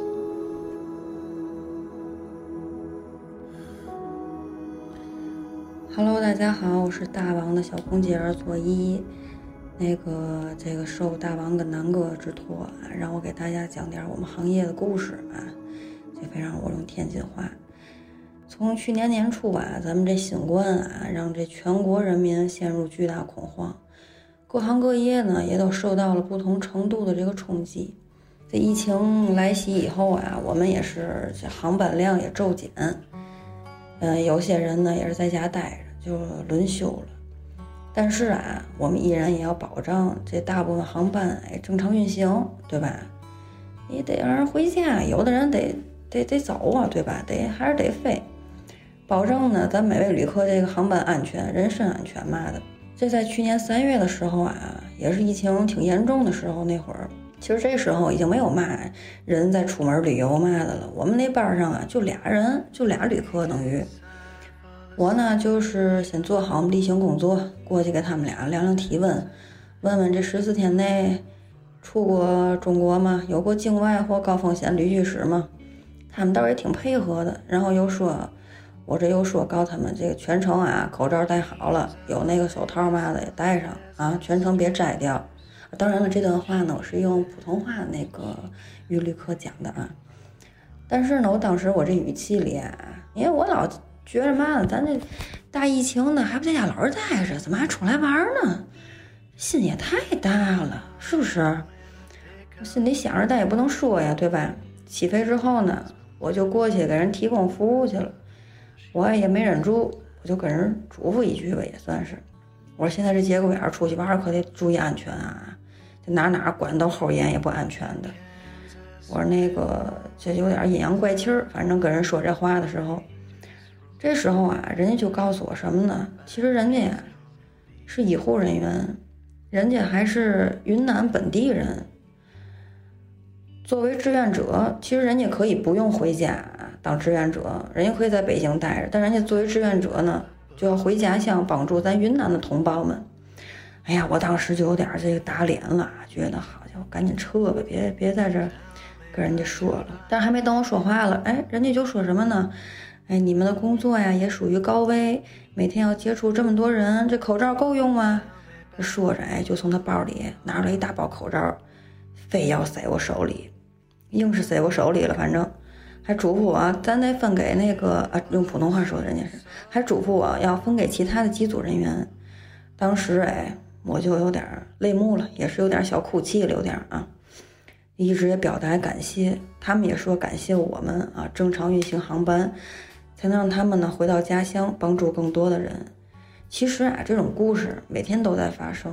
疫情期间，虽然咱们难点儿、危险点儿，但是人人还要在自己岗位上坚守着，对不对？这个时候啊，咱们只要做好自己的本职工作，其实就算是一种对大家。对社会各界一种小贡献，对不对？行了，今天咱们就分享到这儿吧啊！我是左一，下次见吧。大家好，我是 Dumber，呃，现在居住在澳大利亚的悉尼，呃，我今天呢给大家聊聊我在这个疫情背景下身边的一些故事吧，嗯。澳大利亚呢是在二零二零年三月左右达到了第一次的一个疫情高峰，单日的这个新增从之前的几一天几十例增加到了四百例，然后就是政府就开始出台了这些政策，然后紧急的关闭了这个边境。学生放假，公司在家办公，然后不允许举行大型的活动，呃，包括像必要举行的婚礼、葬礼，啊，就是最多参加的人数好像只有五十人，呃，呃，人跟人之间至少要保持一点五米。然后，然后比较有意思的呢，就是这个总理说总理的，各州发布自己的，跟总理说的有的根本就不相关，包括有时候总理说的。啊，他都不听。嗯，我觉得这一点好像就是跟咱们在中国的感受是不一样的。嗯，然后呢，就是说到海外华人的问题，那必然就能想到一个就是歧视的问题。呃，有之前国内也有一些报道，就是说，呃，因为咱们这个病情是从中国开始爆发的，所以海外华人在海外就受到了一些歧视。对于我个人来讲，我没有切身的。特别体会有歧视在我身上发生。你要说真的是有什么不同的话，我会觉得说就是对待华人可能会照章办事儿，特别的严格。比如说，因为我的情况呢稍微有点特殊，就是我在二零二零年三月的时候生了孩子。这之前呢，我都是一个孕妇，经常会去医院啊什么的。然后医院门口都会有人去给你量一下体温啊，然后问问你一些问题。正常呢，比如他一共有十个问题，他问我的话，他会给你上一大全套，就十个问题。全部都给你问出来，就每一条你都要回答。你不管你后面排着几个人，你都要回答这些问题，然后才能进去。然后哪怕你第一天去了，然后第二天他还是他，就检查的这个人还是他，然后你也还是你，他还要从头一二三四五六七八九十全部都再给你再来一全套。是，但是比如说像我之前在排队的时候，就看到他有一些。外国人在那儿排队，然后他们可能就会选择性的问一些问题。这些问题，比如就包括你最近十四天有没有出去海外啊，有没有咳嗽啊，有没有觉得拉肚子或者是哪儿难受，就反正就大概这些问题吧。然后朋友呢，可能经历了一些，因为他们要去，可能就是坐公共交通啊什么的，会戴口罩。在澳洲这边，一直我记得好像就是到七月份都还没有。政府一直就没有颁布说一定要戴口罩的这个要求，是在近两两三个月才要求说啊必须要戴口罩，所以呃外国人就绝对肯定是不戴的。然后华人呢，因为就是大家的意识还比较强，然后就都纷纷的戴上了，呃，包括有些日本人啊、韩国人啊，你就看大家就平常他们有个感冒发烧的也都会戴。当你戴上口罩的时候，那你身边的人就会特意的离你远一点，甚至说有些地方，就是比如说像诊所，就是这种地方，就是他要求你，如果你没有问题，你没有这种症状，你是不要不需要戴口罩，请不要戴口罩。他们会觉得说你会引起恐慌，就是。这个是比较跟国内也不太一样的一些地方吧，就是歧视的问题，大概也就是比如说你华人戴了口罩，别人就会远离你，或者你稍微咳嗽两声，大家呼啦就会散开这样。呃，大部分还都挺好，我是没有特别的感觉到有哪些歧视发生，可能加上我也没怎么出去。疯跑就是没怎么没有什么这样的机会。然后说到这个这个这个独自生孩子呢，算是我人生中浓墨重彩的一笔吧。呃，一开始呢，就是在我怀孕的时候，在二零一九年底，我妈妈一直都在哦，就是陪我一起住，然后照顾我这个呃怀孕。后来我就当时也是突发奇想，想说都已经辛苦了。这个小半就小半年了，想说马上三月份我该生，他就又该更辛苦，又要伺候我月子，又得带孩子，想说哎呀，让他先回去好好过个年吧。当时虽然说知道了武汉的这个事儿，但是觉得说可能在北京或者是北方地区什么的，应该还没有那么严重，然后也就没没想那么多，就在一一九年呃。二零年一月份春节前就给他送上了回北京的飞机，想说让他先好好休个假，然后呢再回来，然后呢就没有然后了，然后我就得知了这澳洲开始封锁边境，我妈是肯定回不来了的时候，我和队友就商量，不行，以咱俩的这个。养活小动物的这个经历来看，嗯，咱俩得需要找个月嫂。像我，我队友呢，就属于从小到大基本上就没养过宠物，啊，或者养过宠物，就是那种原来学校门口卖小卖的那种小鸡儿，就从来没有养活过。然后我呢，在父母的帮助下养过一只小狗，嗯。但是是在我父母的帮助下，所以也也没有什么独立养活小小生物的这种经验。我们俩合起来就是绝对是零零经验值，所以我们俩就决定说，嗯，花点钱吧，有人带带咱们，教教咱们也可以啊。然后呢，就通过朋友的一个介绍，就认识这边的一个月嫂，然后很愉聊的也很愉快，然后让我还准备了一些月子需要的东西啊，月嫂阿姨。是南方人，呃，然后就会煲汤啊那些，所以就准备了好多这些，然后跟月嫂这个在交流上面，就是微信啊发消息什么这些都谈的非常好。当时就等着说，在我生的前一两天，让队友直接去他们家把他接来，然后等于他就陪伴我整个月子什么的，就像吃了一颗定心丸。紧跟着，这个开始疫情日益严重，在我快生的前一个星期，这个月嫂就给我发来了短信，然后他的意思就是说，因为他自己的年纪也比较大了，然后这个病呢，呃，年纪大的人容易得，所以他儿子就不想让他再出来工作，这样比较危险。为此还跟他吵了架，然后所以他就决定说，就是好好在家待着，嗯，不出来工作。当时我就是晴天霹雳啊！后来就跟这个妈妈群的一些人聊天，然后他们就说。因为之前在这边生孩子，很多人是从国内会办月嫂过来，呃，但是因为边境封锁了，他之前这个计划办的月嫂也来不了了，所以大家就开始哄抢本地月嫂，然后就是高价就是去挖吧。挖这个月嫂，但是后来我也没有再深问这个这个阿姨，因为我觉得也没什么必要，因为人家已经决定不来了，你说啥也没有用，所以我就没有再跟她联系。我想说那就这样吧，嗯，然后我跟队友就一起。嗯，想说怎么办？首先队友就给出了一个方案，他就说，要不然咱俩就咬咬牙自己带，呃，赶鸭子上架，不行也得行了，那咱俩就自个儿来吧，啊，然后我们两个就修改了一下养孩子这个原则，这个原则就相当于把这个孩子养好变成了把这个孩子养活先，我们俩就本着这个原则开始了我们两个的这个生孩子养孩子的这个路，然后。嗯，嗯这个怎么说呢？就是呃，整个过程中吧，就是从我生下来这个孩子到我就是抚养他。孩子呢是比较天使宝宝的，也没有那么多事儿，比较皮实。加然后再加上这个互联网，大家信息就是互换的比较好。我们都是从视频啊去学一些，比如说孩子肠胀气了怎么办？呃，晚上不睡觉怎么办？呃，白噪音在哪儿下？就是反正就有好多这些东西都是跟网上学的，然后也非常好使。然后另外呢，就是问朋友，有生过孩子的朋友，问他们的一些经验。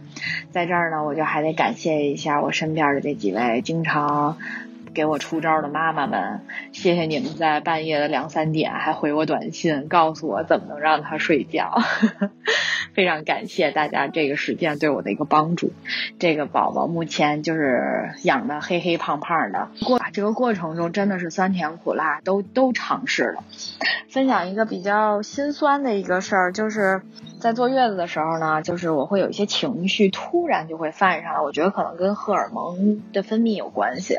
就就是这个情绪就是突然就很想哭，就觉得很委屈，呃，就尤其发生在晚上。然后这个委屈就属于觉得说，哎呀，别人怎么都有人帮，你看我连上个厕所都得抱着孩子一起去，呃，不能好好睡觉，就是不能好好的这个休息，就反正就是，尤其在自己觉得说有点累的时候，可能这种情绪就会上来，然后这个时候呢，就会掉掉眼泪啊什么的，然后队友呢也只能安慰，他也干不了什么其他别的。这个这个这个过程中，你就会上微信看这个妈妈群，呃，在这边就是这种微信群还都挺重要的。比如说，就是有一个组织，我们这边就是鼠宝宝，就是都是在这一年生孩子的群。然后我就看大家都在分享自己的一些故事。有一天我也是刚比较难过，然后就想说算了，转移下注意力吧，看看大家聊天。然后在这个群里面，然后就发现有一个妈妈，她是自己家的大的孩子可能两岁，小一点的孩子是大概一岁左右。然后现在自己呢怀着孕，马上还又要生了第三胎，呃，家里只有她老公。啊，他就说他这个打算怎么办呀？然后他就说他打算叫救护车，如果他启动了，他就叫救护车去医院生孩子，或者打车去。如果他就是会提前一点知道的话，他就会提打车去。爸爸在这儿带着大宝和二宝，然后爸爸如果说需要出去一下，或者比如去买菜呀，就做做饭什么的，可能爸爸就要求助隔壁邻居给帮忙看一些，看个一一个小时或者半个。小时，然后这个妈妈就自己在医院里独自生孩子，独自带这个孩子，呃，就三五天出院这样。当时我觉得太难了，简直太难了。这个跟人家比起来，我这一个人加上队友，就是属于两个人全职带这个孩子，完全就就算个屁事儿。自此之后，就再也不觉得这是问题了。嗯，这个呢，就是在我孩子嗯百天的时候，我还呃在我自己朋友圈里写了，就是希望生他的这一年是他人生经历的最灰暗的一年。过了这一年，未来皆坦途。希望所有在这一年生的宝宝们，就是未来都会比今年更好。说了这么多难事儿，嗯，我觉得疫情大家应该都挺难的，嗯，咱们就不说这些就是比较难的事儿了。我给大家分享一些阴吹子听的呃故事，嗯，澳洲最逗的一个事儿就是自疫情以来，呃，什么。食品啊，这个蔬菜啊，包括口罩、防护服什么等等这些东西都没有出现过断货的情况，唯一出现断货的是卫生纸。大部大部分华人家庭多少可能都会有，反正我有这种就是囤东西的一个一个习惯，像这种生活必需品多少会囤一些，所以对我没有什么影响。但是的确那时候去啊超市啊真的是。不光卫生纸没有，厨房用纸，啊，那种纸抽，就是咱们用的纸抽这种纸巾，嗯，包括湿纸巾，都都货架上都是空空如也。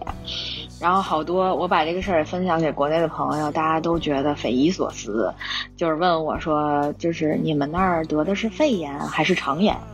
呃，就澳洲人民这个是不是到传到你们那儿，这个疫这个这个这个病就变成了肠炎，就非常搞笑。然后，嗯，我呢就反正就也是听看本地的新闻啊，然后看大家聊啊，然后就发现说，其实它是有这么几个原因的，我给大家说一下。大家也就当个乐呵听。第一个呢，是因为，呃，有专家分析，我们把这块打引号，专家分析就是这有一个很重要的原因，是因为这个澳洲这边的超市存货呀，倾向于就是刚好够用的这么一个原则，他们不怎么特别的囤东西，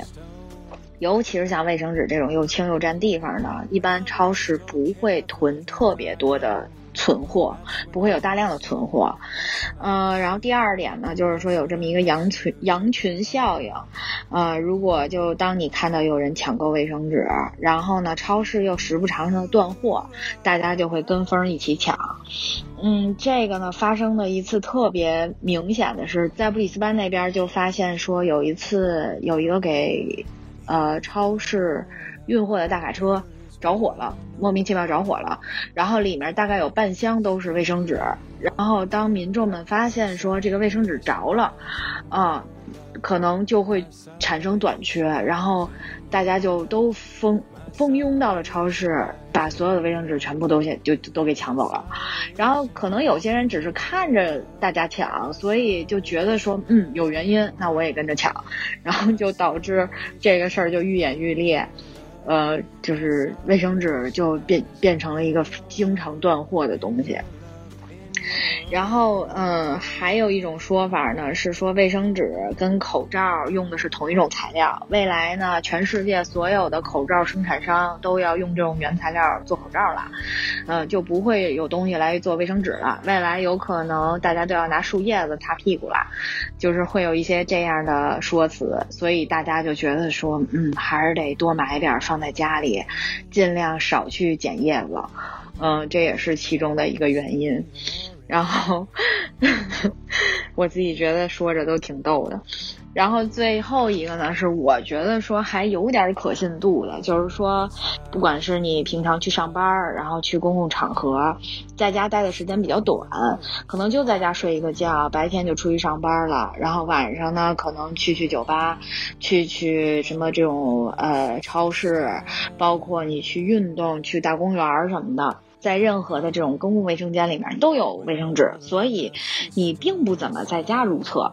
然后不在家如厕呢，你自然家里的卫生纸消耗呢就会少。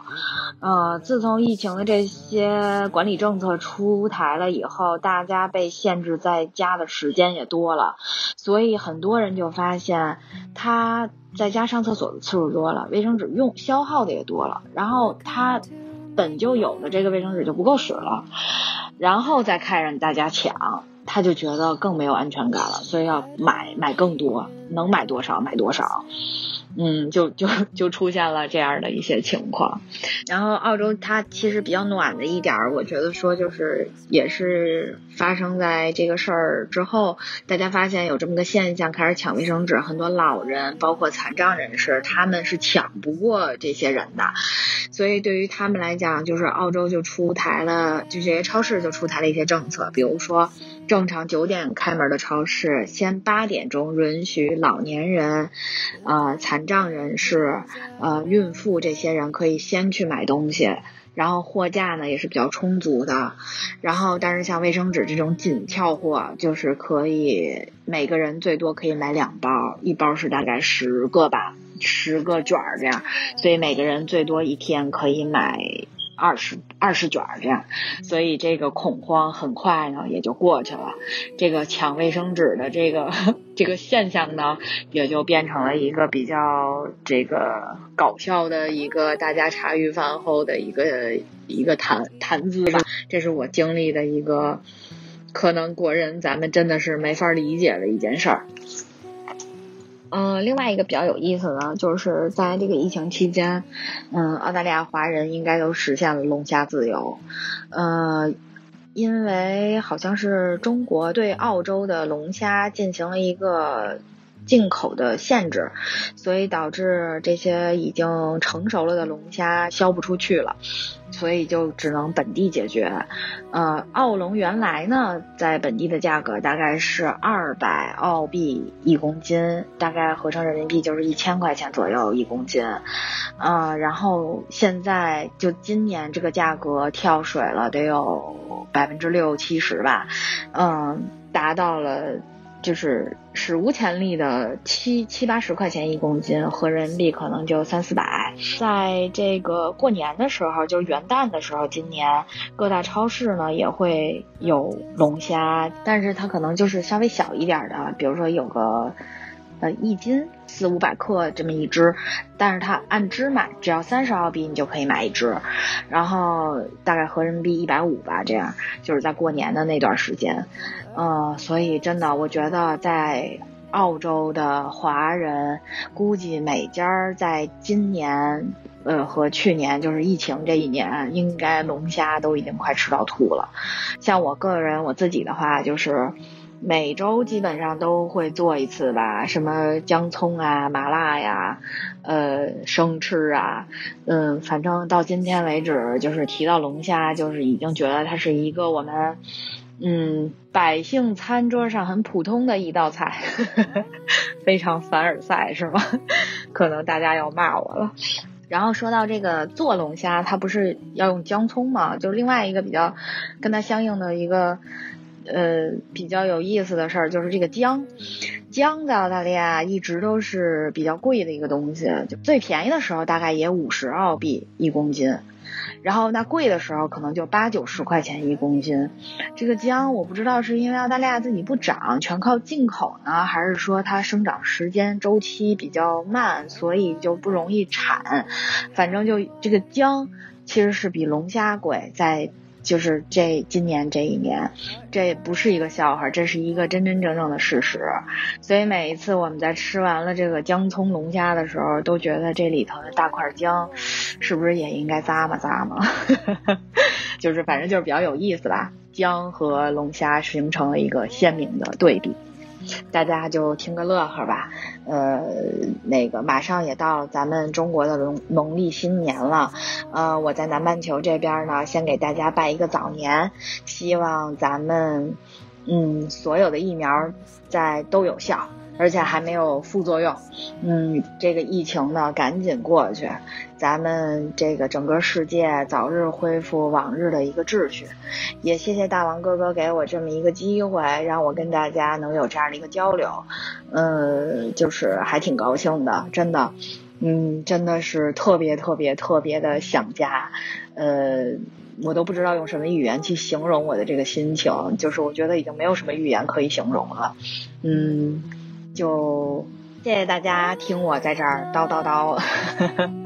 好，那就这样，拜拜。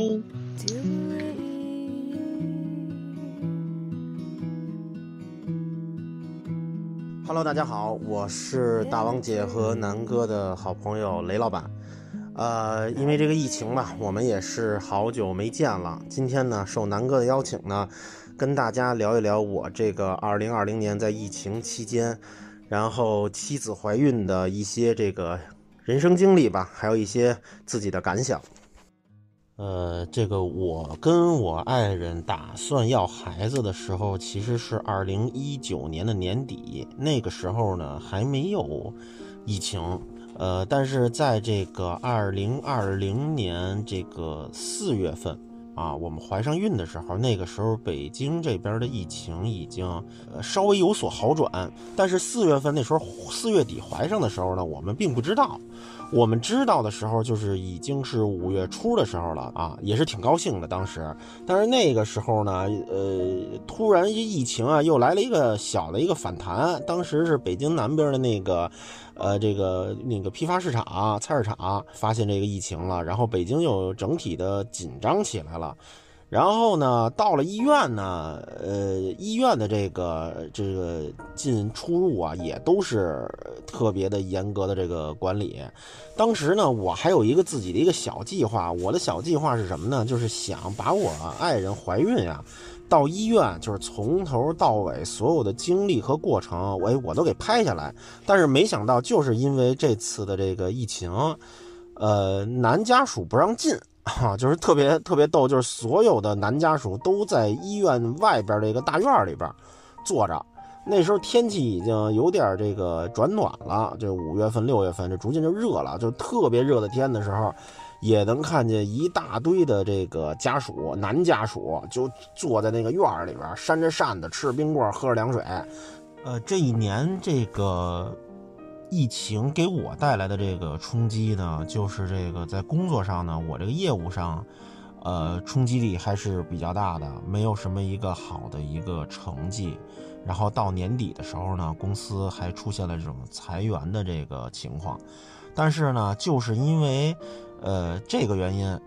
我这一年呢，就是所有我媳妇儿的这个产检，我都。陪伴在我媳妇儿的身边，我还是比较欣慰的，因为呃，反正有利有弊吧。这个因为工作的不忙，因为疫情的原因，导致这个可以多陪伴一下自己的家人，这也是挺好的。呃，我媳妇儿从呃怀孕的一开始到第三十八周，我才开始就是能进到医院里边。那个时候，呃，年底了，然后疫情呢，感觉就。好起来了，呃，也没有太严重了，所以那个时候医院呢就开放了，可以让男家属进医院。用了这几周去检查的时间，我就是把医院里边的一些道路啊什么的给摸熟了。到了年底又年初的时候，这个疫情又开始反弹了。这个反弹的时候，正好是我媳妇已经开始准备要住院了。呃，我们俩之前呀，对生男孩生女孩啊，都抱有很高的希望，就是又有的时候又想要女孩，有的时候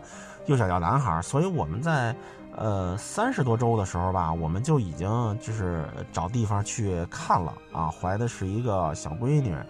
呃，反正我们俩都挺高兴的，就是不管男孩女孩，我们俩反正是都挺挺挺喜欢的。这个女孩吧，确实大部分女孩的这个这诞生都比较晚，然后男孩呢比较着急。大部分我身边只要听说过是男孩的，都是没到四十周，而至少我身边是这样的。然后我们姑娘呢，就是生生的扛到了第四十一周的时候，呃，住进了医院。啊，当时呢，嗯，你要说问我紧不紧张呢，我可能有有一点紧张，但是其实也不是特别紧张，因为，呃，从条件就身体的条件来讲啊，还有各种的 B 超来检查来讲的话，都非常正常。而且我们住的这个医院啊，不知道能不能提示海淀海淀妇幼，海淀妇幼这个医院看着。呃，不，也不是不能说是看着吧，它实际呢确实是一家老医院，然后里边的设施呢感觉都也不是那么新了，但是这家医院的这个软实力是相当强的，软实力相当强，然后大夫也都非常好，护士也都非常好，包括就让我特别欣慰的是，包括这个送饭的阿姨，就我们住院的时候，每天到点给我们送饭的阿姨，就有点像少林寺的那个扫地僧一样。因为我媳妇儿生产完以后，就是包括怎么催乳，就是那个挤奶什么的，就这些东西啊，那个送餐的阿姨都相当的专业，就是几招几下，就是就是就给我媳妇儿那弄通了，就这个是让我就是特别惊讶的一个一个事情，啊，还有一个就是让我比较惊讶和紧张的是什么呀？就是在我孩子出生的时候。当天一共是十五个生孩子的，呃，当天正好是鼠年的这个腊月，腊月初八是腊八，而且也是大寒，是最后一个节气，啊，当天不知道为什么就是赶巧了，十多个生产的，那天的产分娩室也都特别的忙。然后我们就在外等着，这个导乐出来让我签字的时候，就跟我说啊，恭喜您生了一闺女。这会儿我就是没有什么可惊讶的，因为我早就知道是闺女了。但是他下一句的时候让我稍微有点吓着了，说啊是那个八斤四两。我一听八斤四两，我当时就我就惊了，因为他这个预估估重的时候是七斤多，我心想我这也不会太夸张了，多了一斤多，八斤四巨大婴说是啊，但是呢是顺产，我媳妇呢就侧切了一下。这个是让我就是特别惊讶的，然后还有一个在医院生产时候比较比较，就是因为咱们也没经历过嘛，就是第一次经历，就感觉挺挺逗的吧。就是当时生产的第一天都是大部分那天好像生的都是女宝宝，然后呢早上起来六点的时候，那个护士护士就是让我们所有当天要准备生产的产妇都在那个产区集合啊。产区集合，产区集合以后呢，就排着队拉着这个车，有的是在这个床上躺着，有的是在这个轮椅上坐着。我媳妇呢是走着，当时我媳妇已经开始有一些这个宫缩的反应了，有点疼了，啊，让他走着，因为多走一点容易生产。就当时护士领着我们到了产房，然后还排号叫号，然后一个一个往里送的时候，我们就有点像那个在四 S 店买了一辆新车，然后那销售人员带着所有的车主去那个验车场上牌子似的，然后叫号排队，然后一个一个往里进，然后验车去。就感觉就是挺逗的，就是没想到，因为我脑海里想的都是，就是我媳妇突然就是不行了，然后肚子开始疼，我开着车赶紧去到医院去送到急诊室，啊，都是这些画面。我从来没有想过，就是我们都是这么排着队叫着号的，一个一个就是给送进去的，然后男家属就在外头就等着，就就真的跟那个四 S 店那买买完车以后上牌的那种感觉似的。所以这个是一个我没有想到的一件事情，而且呢，我媳妇儿呢也是相当的给力。啊，其他的这些这个呃妈妈生完孩子以后都是呃最后出来的时候都是抱着孩子呀，孩子在旁边，因为生产太累了，费太费体力了，就都是睡着，然后就出来了，然后老公呢给推着车跟着护士一块回的产房，我媳妇儿是跟着聊着天儿，跟着这个护士出来的，我呢当时也稍微确实有点手忙脚乱，因为我的孩子八斤四，人家说了是巨大婴。生产出来以后吧，这孩子可能啊个儿大，消耗的比较大，呃低血糖，然后马上就送到了那个新生儿的这个新生儿的这个 ICU 观察室里边，啊大夫也都是吓唬了几句啊，就说这个低血糖会导致什么什么什么的，但其实就是挂了两天，呃就是应该糖水吧，就是给孩子补充了点糖，两天多就出来了，然后呢也感谢我们家这闺女在这个新生儿的这个病房里边。啊，安安静静的待了两天，我跟我媳妇儿用了这两天的时间，稍微的恢复了一下，然后睡了两天好觉，直到第三天他回来的时候，我们就开始手忙脚乱了。即便是之前做了很多个功课，看了很多的视频啊，怎么抱孩子，怎么换尿布，真正到自己手里换的时候。确实是，就是手忙脚乱。就你这个孩子这屁股这腰怎么抬起来？怎么把这个尿不湿给搁进去？怎么弄他？真的是一点经验都没有。幸亏是有人家这护士指导着，人家就一边说告诉你怎么弄。但是我们也是第一宿、第二宿也都是。呃，崩溃了。呃，虽然就是之前很多人都跟我们讲过，身边的朋友跟我们讲过，就是生完产的第一天、第二天、头一个月怎么过的什么的，我们做足了充足的这个准备。但是没想到，还是这个真正崩溃到的时候，确实是十足的崩溃。呃，因为这孩子出生了以后啊，医院的护士也不让你。去喂奶粉就必须得是母乳，因为只有在这个时候抓紧时间母乳喂养，这个母亲的这个奶才能通，不至于堵奶，然后呢自己奶水多，而且这个母乳确实是在某些情况来讲的话，要比奶粉，呃，不是营养价值上的问题，它是能够提高孩子的免疫力吧，就是对孩子是绝对是有好处的，所以极力的让这个妈妈就是用奶水喂。但是我们家孩子在头两天的时候，已经在 ICU 吃了几天的这个营养奶粉了，所以这个第三天出来让他妈喂的时候，他妈那个奶水没有那么充足，没有奶没有奶粉来的那么快，所以这孩子就哭啊，然后哭完了以后，这个这这我们就是真的是，呃，处在一个。崩溃的一个状态，但是还好，很快的就跟上了，因为人家给我们做的那个护士给我们做那些护理，包括通奶，包括那个送餐的那个阿姨。啊，进来以后 就是当时就是，呃，挺逗的，就是谁进来，就是护士进来以后也给我媳妇揉揉揉揉这个胸，然后呃那个做理疗的进来也揉揉这胸，然后送饭的阿姨进来以后也揉揉这个胸。说我说我说我说我媳妇这胸好家伙，谁进来都是揉两下捏两下，但是也挺给力的，人家那个手法也好，很快这奶就出来了。呃，这两天虽然非常的累，非常的这个就是没有没有睡不好睡不了好觉，但是这个孩子来到家里，给我啊，给我爱人，包括整个家庭带来的快乐是，呃，非常大的，啊，那也是初当这个父亲，感觉到了非常的这个非常的兴奋，然后呢，最后呢，也感谢我爱人，感谢家里人。感谢这个海淀妇幼的这个所有帮助我们的这个医生啊、护士，还有送餐的阿姨，啊，哎呀，啊，也希望身边的朋友在二零二一年越来越好吧。嗯，就这些。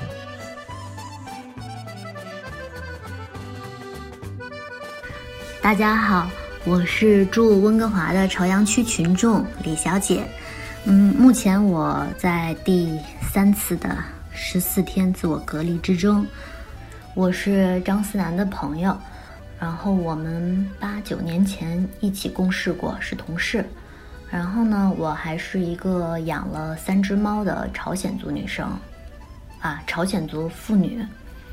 呃，一提到我是朝鲜族吧，就好多人都会问，呃，你是延边的吗？你会说韩语吗？这张思南先生就是属于这个很多人里边的呃人。呃，我是出生在黑龙江，但是还没有记事的时候就已经嗯离开黑龙江了，所以我其实也没有去过延边，但是我特别想去，因为。呃，我知道那边有很多好吃的，是特别符合呃我这种朝鲜族味的好吃的。然后还有一个就是会问你会说韩语吗？呃，我会。呃，我呢是小学三年级之前上的集集团的子弟学校，然后所有的师生，包括校长、你的同学，只要是在这个学校里的人，基本上全都是朝鲜族。啊，嗯，后来长大了之后呢，我就又回炉学习了，就有点像首尔口音的韩语。然后我试着解释一下，就这个朝鲜族语和韩语的区别呢，还有就是我为什么要回炉。嗯，不知道我说我能不能说把这件事儿说清楚。就韩国和这个所有的国家都一样，嗯，有讲普通话的，也有讲地方方言的人。就咱们很多讲东北话、陕西话、河南话，嗯，肯定也算中文，对吧？那这个朝鲜族说的这个韩语呢，它也也是韩语，只不过就是听着像韩语中的方言，啊，不是像，就是韩语中的方言。然后我们在那个韩剧里看到的那种听到的首尔口音，就是韩语普通话。呃，但这个我们的文字和语言系统都是一样的。中国境内的朝鲜族呢，就是我知道，就是这个黑龙江的朝鲜族和延边的朝鲜族，呃，说的就不太一样，就不只是口音的问题，它那个用词上也是有一些不同的。呃，但是你交流的话是可以达到有效沟通的，是没有问题的。像我家说的呢，就是。穷山不多的口音啊，就是庆尚北道，应该指的是韩国的一个呃区域，就是这个地方方言是这样的。然后很多呃，现在很多就是中国会说韩语的这些朝鲜族年轻人呢，或者是这个韩国本地的一些地方城镇的孩子，那他们呢也其实都挺愿意主动的去学习呃首尔的普通话口音的。嗯，就像咱们中国。各地的孩子都会去学习普通话，啊，其实有时候你想象一下，嗯，韩剧里的那些长腿欧巴和咱们国产影视剧里边的一些小鲜肉，嗯，他们在荧幕上虽然都说着标准的普通话，那私下里就也有可能是讲着各种方言呀、地方话的样子，嗯，其实也感觉挺可爱的。然后介绍完我自己呢，我就用一些呃老百姓的视角分享一下我在在这里的生活。嗯，我呢是二零一八年来到温哥华的，嗯，现在呢拿的是五年一换的枫叶卡，就是类似美国需要十年一更新的绿卡，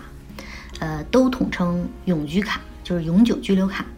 这种卡就是给外国人，嗯，在这里能够合法的居住、学习、工作，然后生活的一些权利。但不是说你这个拿到这个卡了，你就是加拿大人了，或者是美国人了。因为就好像，嗯，很多老外你在北京，你办了一个呃永居的那个北京的居留证，那你也不代表他们就是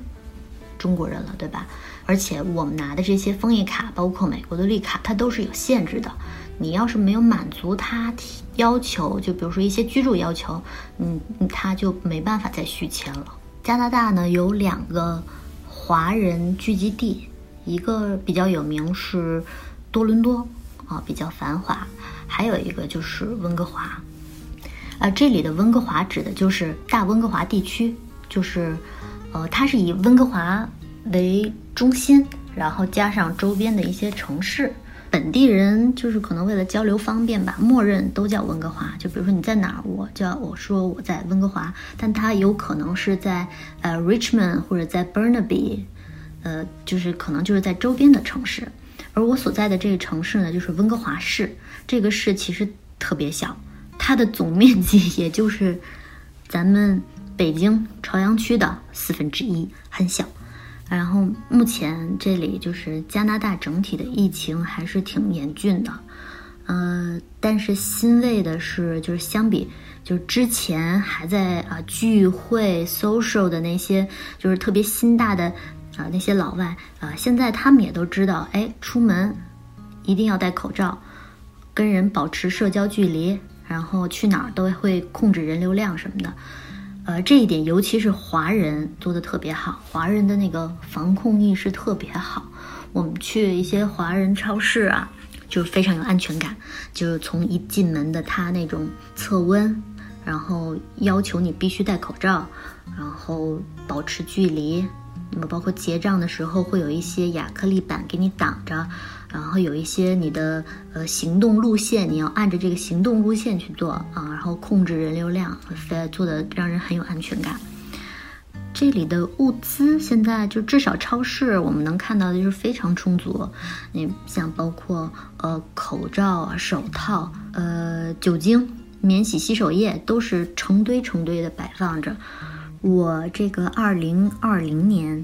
嗯，疫情期间一整年。都是尽可能的，就是居家不出门，然后除了去超市，然后就是微信团购买一些东西配送到家，然后我是领了一部分的政府给我的福利补贴，加起来大概就是一一万加币吧，加上省里给的，一万加币就合人民币大概是五万三千块钱吧，现在，然后。这政府呢，基本上就是把这种各种福利都细化到了各个群体，就是每个嗯受影响的群体，他基本上都想到了。然后，因为相比那些真正的呃就吃吃不上或者是真的没有收入的弱势群体吧，确实我觉得我的基本生活是完全可以维持的。所以有些福利就是即使我符合要求，我也没有去领，我就放弃了。然后上半年呢，就是在家做做饭、发发朋友圈，啊，还健健身，嗯，感觉还挺充实的。这一天就过去了。然后从五月份、六月份开始就生病，就是整个就是长湿疹，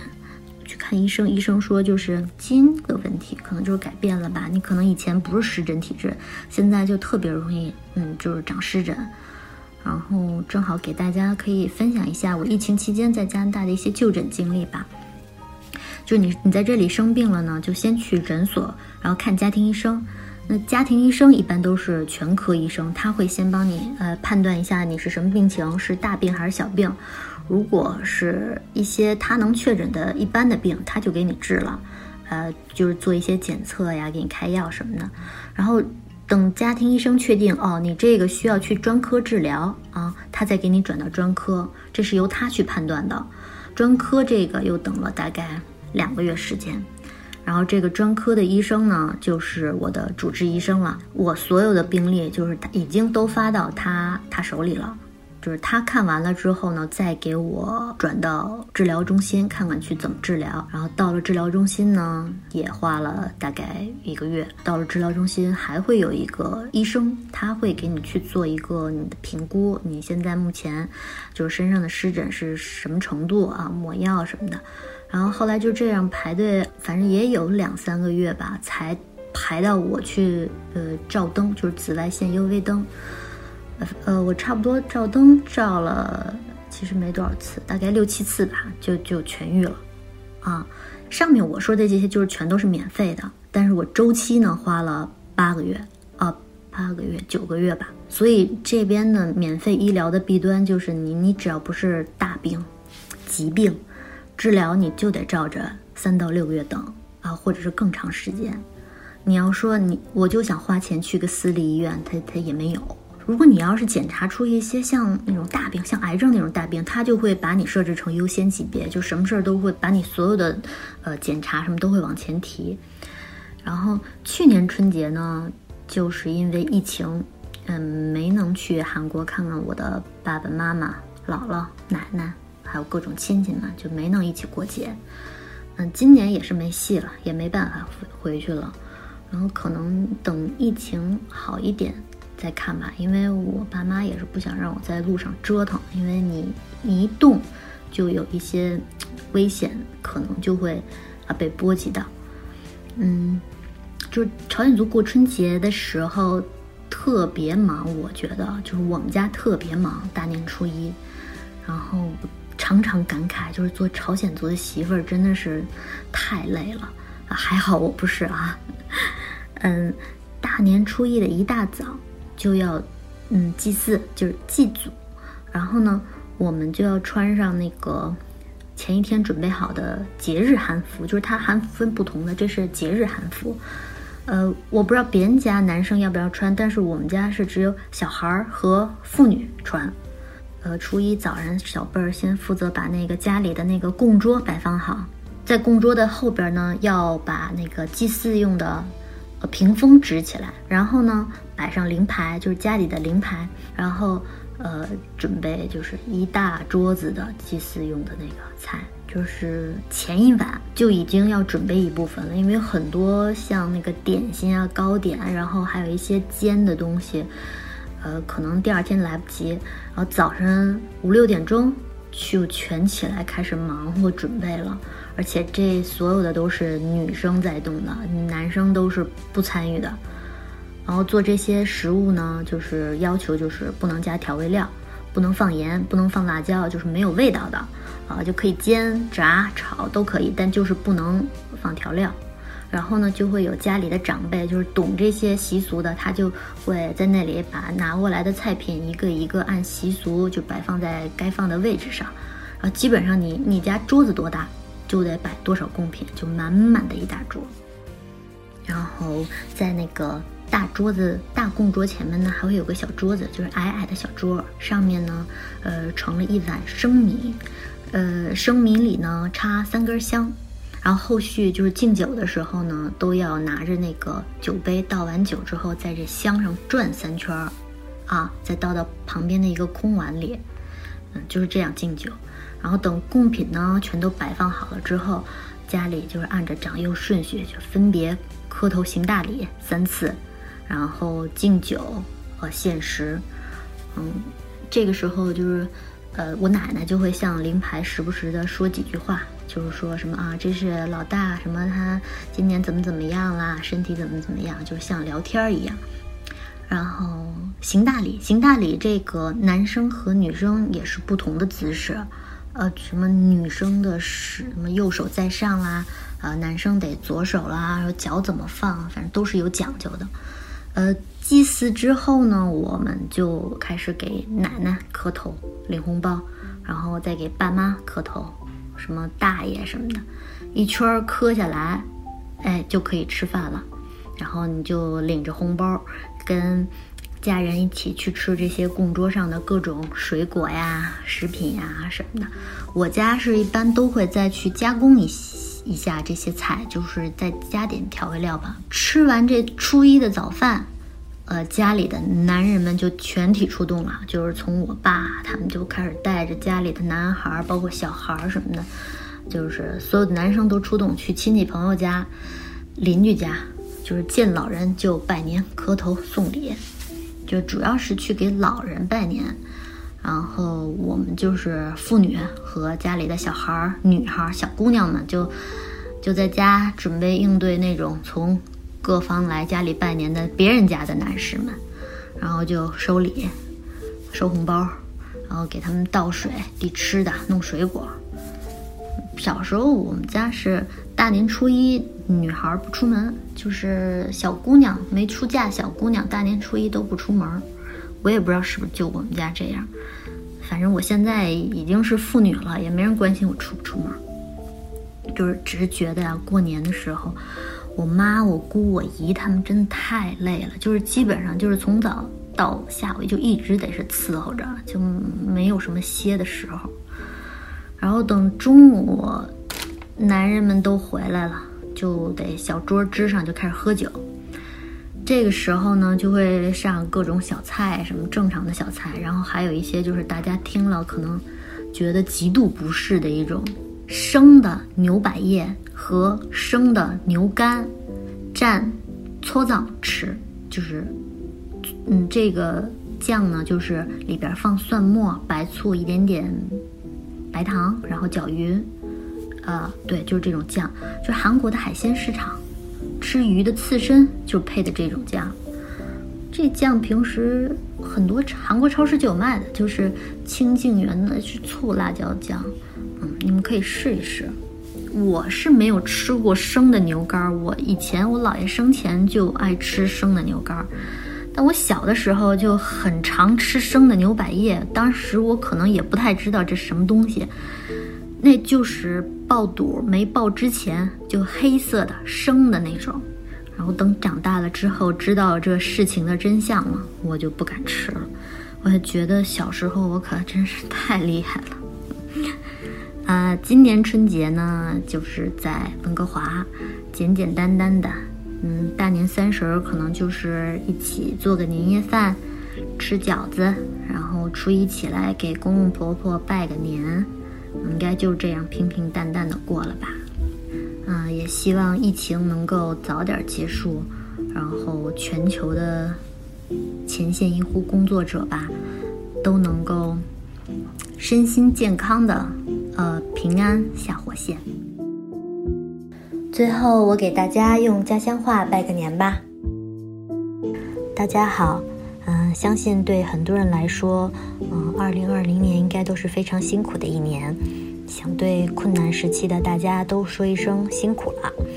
嗯，希望在二零二一年新的一年里，啊，我们能够有比呃上一年更多的好事情发生。嗯，那么就祝大家新年快乐啊，健康幸福。啊，여러분안녕하세 요。 嗯，많은 분들이 힘든 한 해를보내셨을거라고 생각을 하는데요啊，그힘든 시기 잘 보내신 여러분들께 고생하셨다고 인사를 드리고 싶습니다 어 여러분 고생하셨습니다.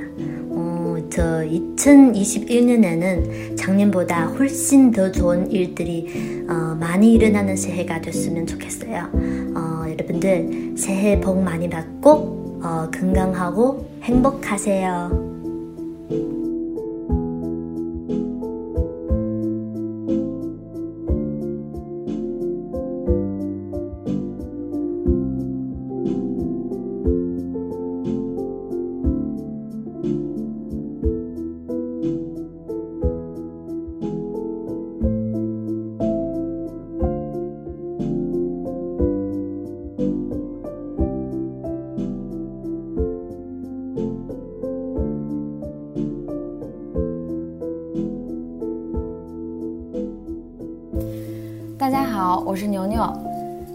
大王老师和南哥的抬爱，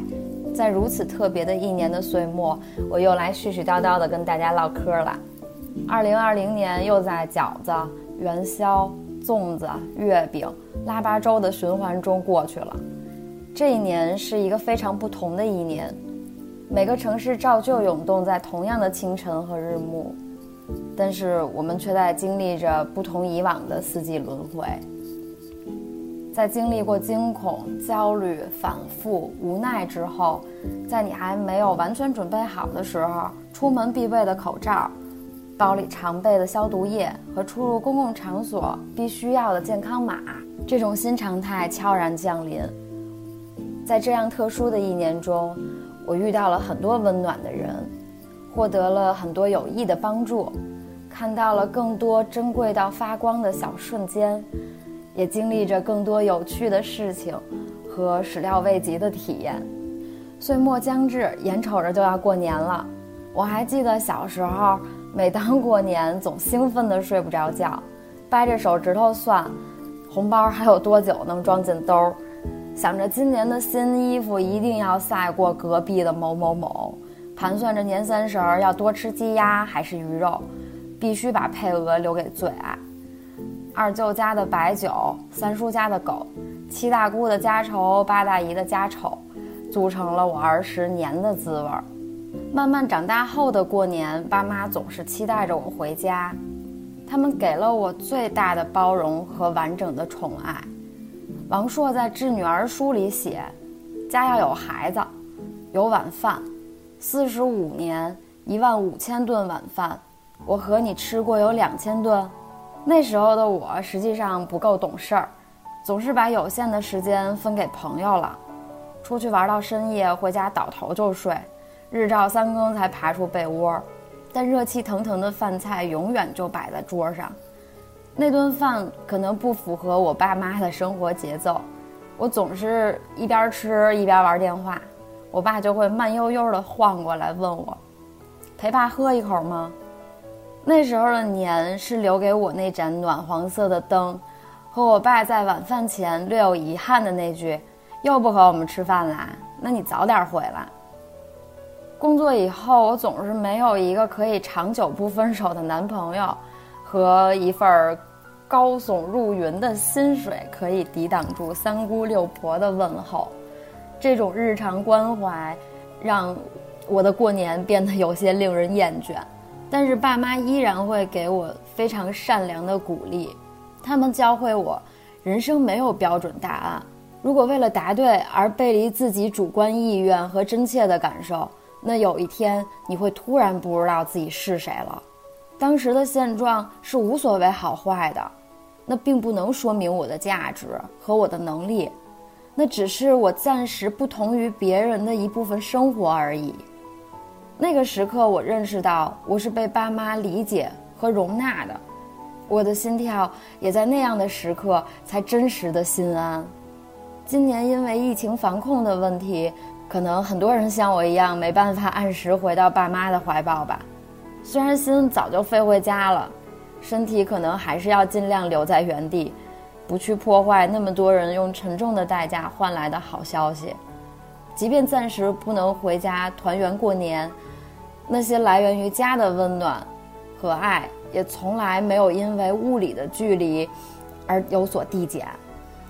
那些细枝末节的琐事，直至今天，仍旧是我可以提起裤脚和弯刀，所向披靡的去跟这个世界较量的勇气。我一直相信，爱若无缺，事事圆。很小的时候。我就睡在我爸妈床下装棉被的那个抽屉里，他们晚上睡觉的时候，把棉被拿出来盖在身上，空着的抽屉就是我的睡房，铺好被褥我就能睡，饿了不用睁眼就可以大哭。我爸一直睡在离我最近的地方，听见一点响动就冲奶粉喂给我喝。那个时候他是我的奶妈，他也是我爸爸，他是画家。就他是很喜静的人，我们家里边向来是很安静的。午睡的时候，我突然醒了，但是懒得睁眼，懒得出门，就一直躺在床上窝着。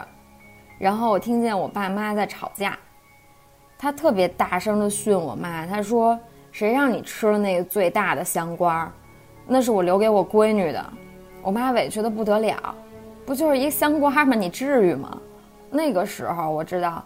我爸是那个只肯对我一个人掏心挖肺的好的那个人，这辈子不可能再有另外一个人对我像他对我那样了。我刚开始工作的时候，他怕我生活质量会变差，因为那个时候我挣的不多，好像一个月才八百块钱，确实在北京活不下去。他总跟我说：“闺女，爸爸的钱在钱包里上蹿下跳，一点都不安分，要不给你一点吧？”然后我的卡里总会莫名的多个几千块钱。我常年工作在外。很少真正的陪伴他们。三十岁的某一天，我们一家三口吃完了午饭，我准备去洗碗，刚端起这仨碗，我爸厉声呵斥我：“你放下，你端不动。”我愣愣的看着手里的那三个碗，我知道我在他心里永远是那个还没长大的熊孩子。不在他身边的每一天。我都会准时的接到我爸打来的电话，通常是标准的对话，非常简单的三言两语，超不过三分钟。他会问我：“姑娘，你吃饭了吗？你今天工作累不累啊？你到家了没？过得高兴吗？最近屎拉的还痛快吗？就算累到灰头土脸，跟他的对话也是有标准格式的。”我说：“爸爸，我好极了，我刚才又吃撑了，最近胖了两斤，工作一点都不累，几乎不用加班，离家千里之外，他父母担心，就是这样的谎，信手拈来，说的特别溜。我每次回家，我爸都会埋怨我，你看你瘦成什么鬼样子，我养你的时候，你白白胖胖的可好了。”你不在我身边，你就把自己养成这副德行。他说这话的时候总是咬牙切齿。上个秋天，我收到我爸给我发来的信息，他说：“闺女，我买了特别甜的苹果，到时候你回来吃。”春节假期，我回到家的时候，他竟然拿出来一个干瘪的、像一个大型核桃的苹果，我甚至都没有认出来那是个什么。我爸说：“这苹果可甜了，就是我当初买的那个，我一直给你留着呢，我都洗好了，你尝尝是不是特别甜？”当时我就眼眶潮湿，可是我不好意思在他面前哭出来。我知道我每年的回家，对我爸来说有多重要。这就是我的爸，和来自他的爱。因为这样的爱，我的生命中永远有一道光。那道光漫无边际，恒常永在。是他教会我摸索灵魂的另一个层面，打开了那扇门，让我看到别处的天地。我也因此更喜欢那个崭新的被发现的自己。马上就过年了，我很想我爸爸。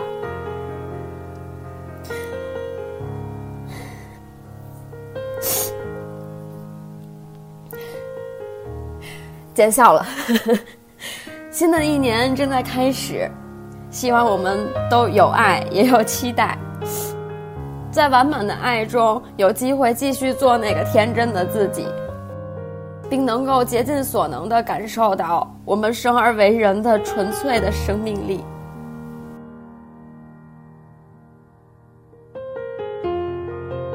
好啦，本期节目就是这样，感谢参与投稿的朋友，还有所有的听众朋友们，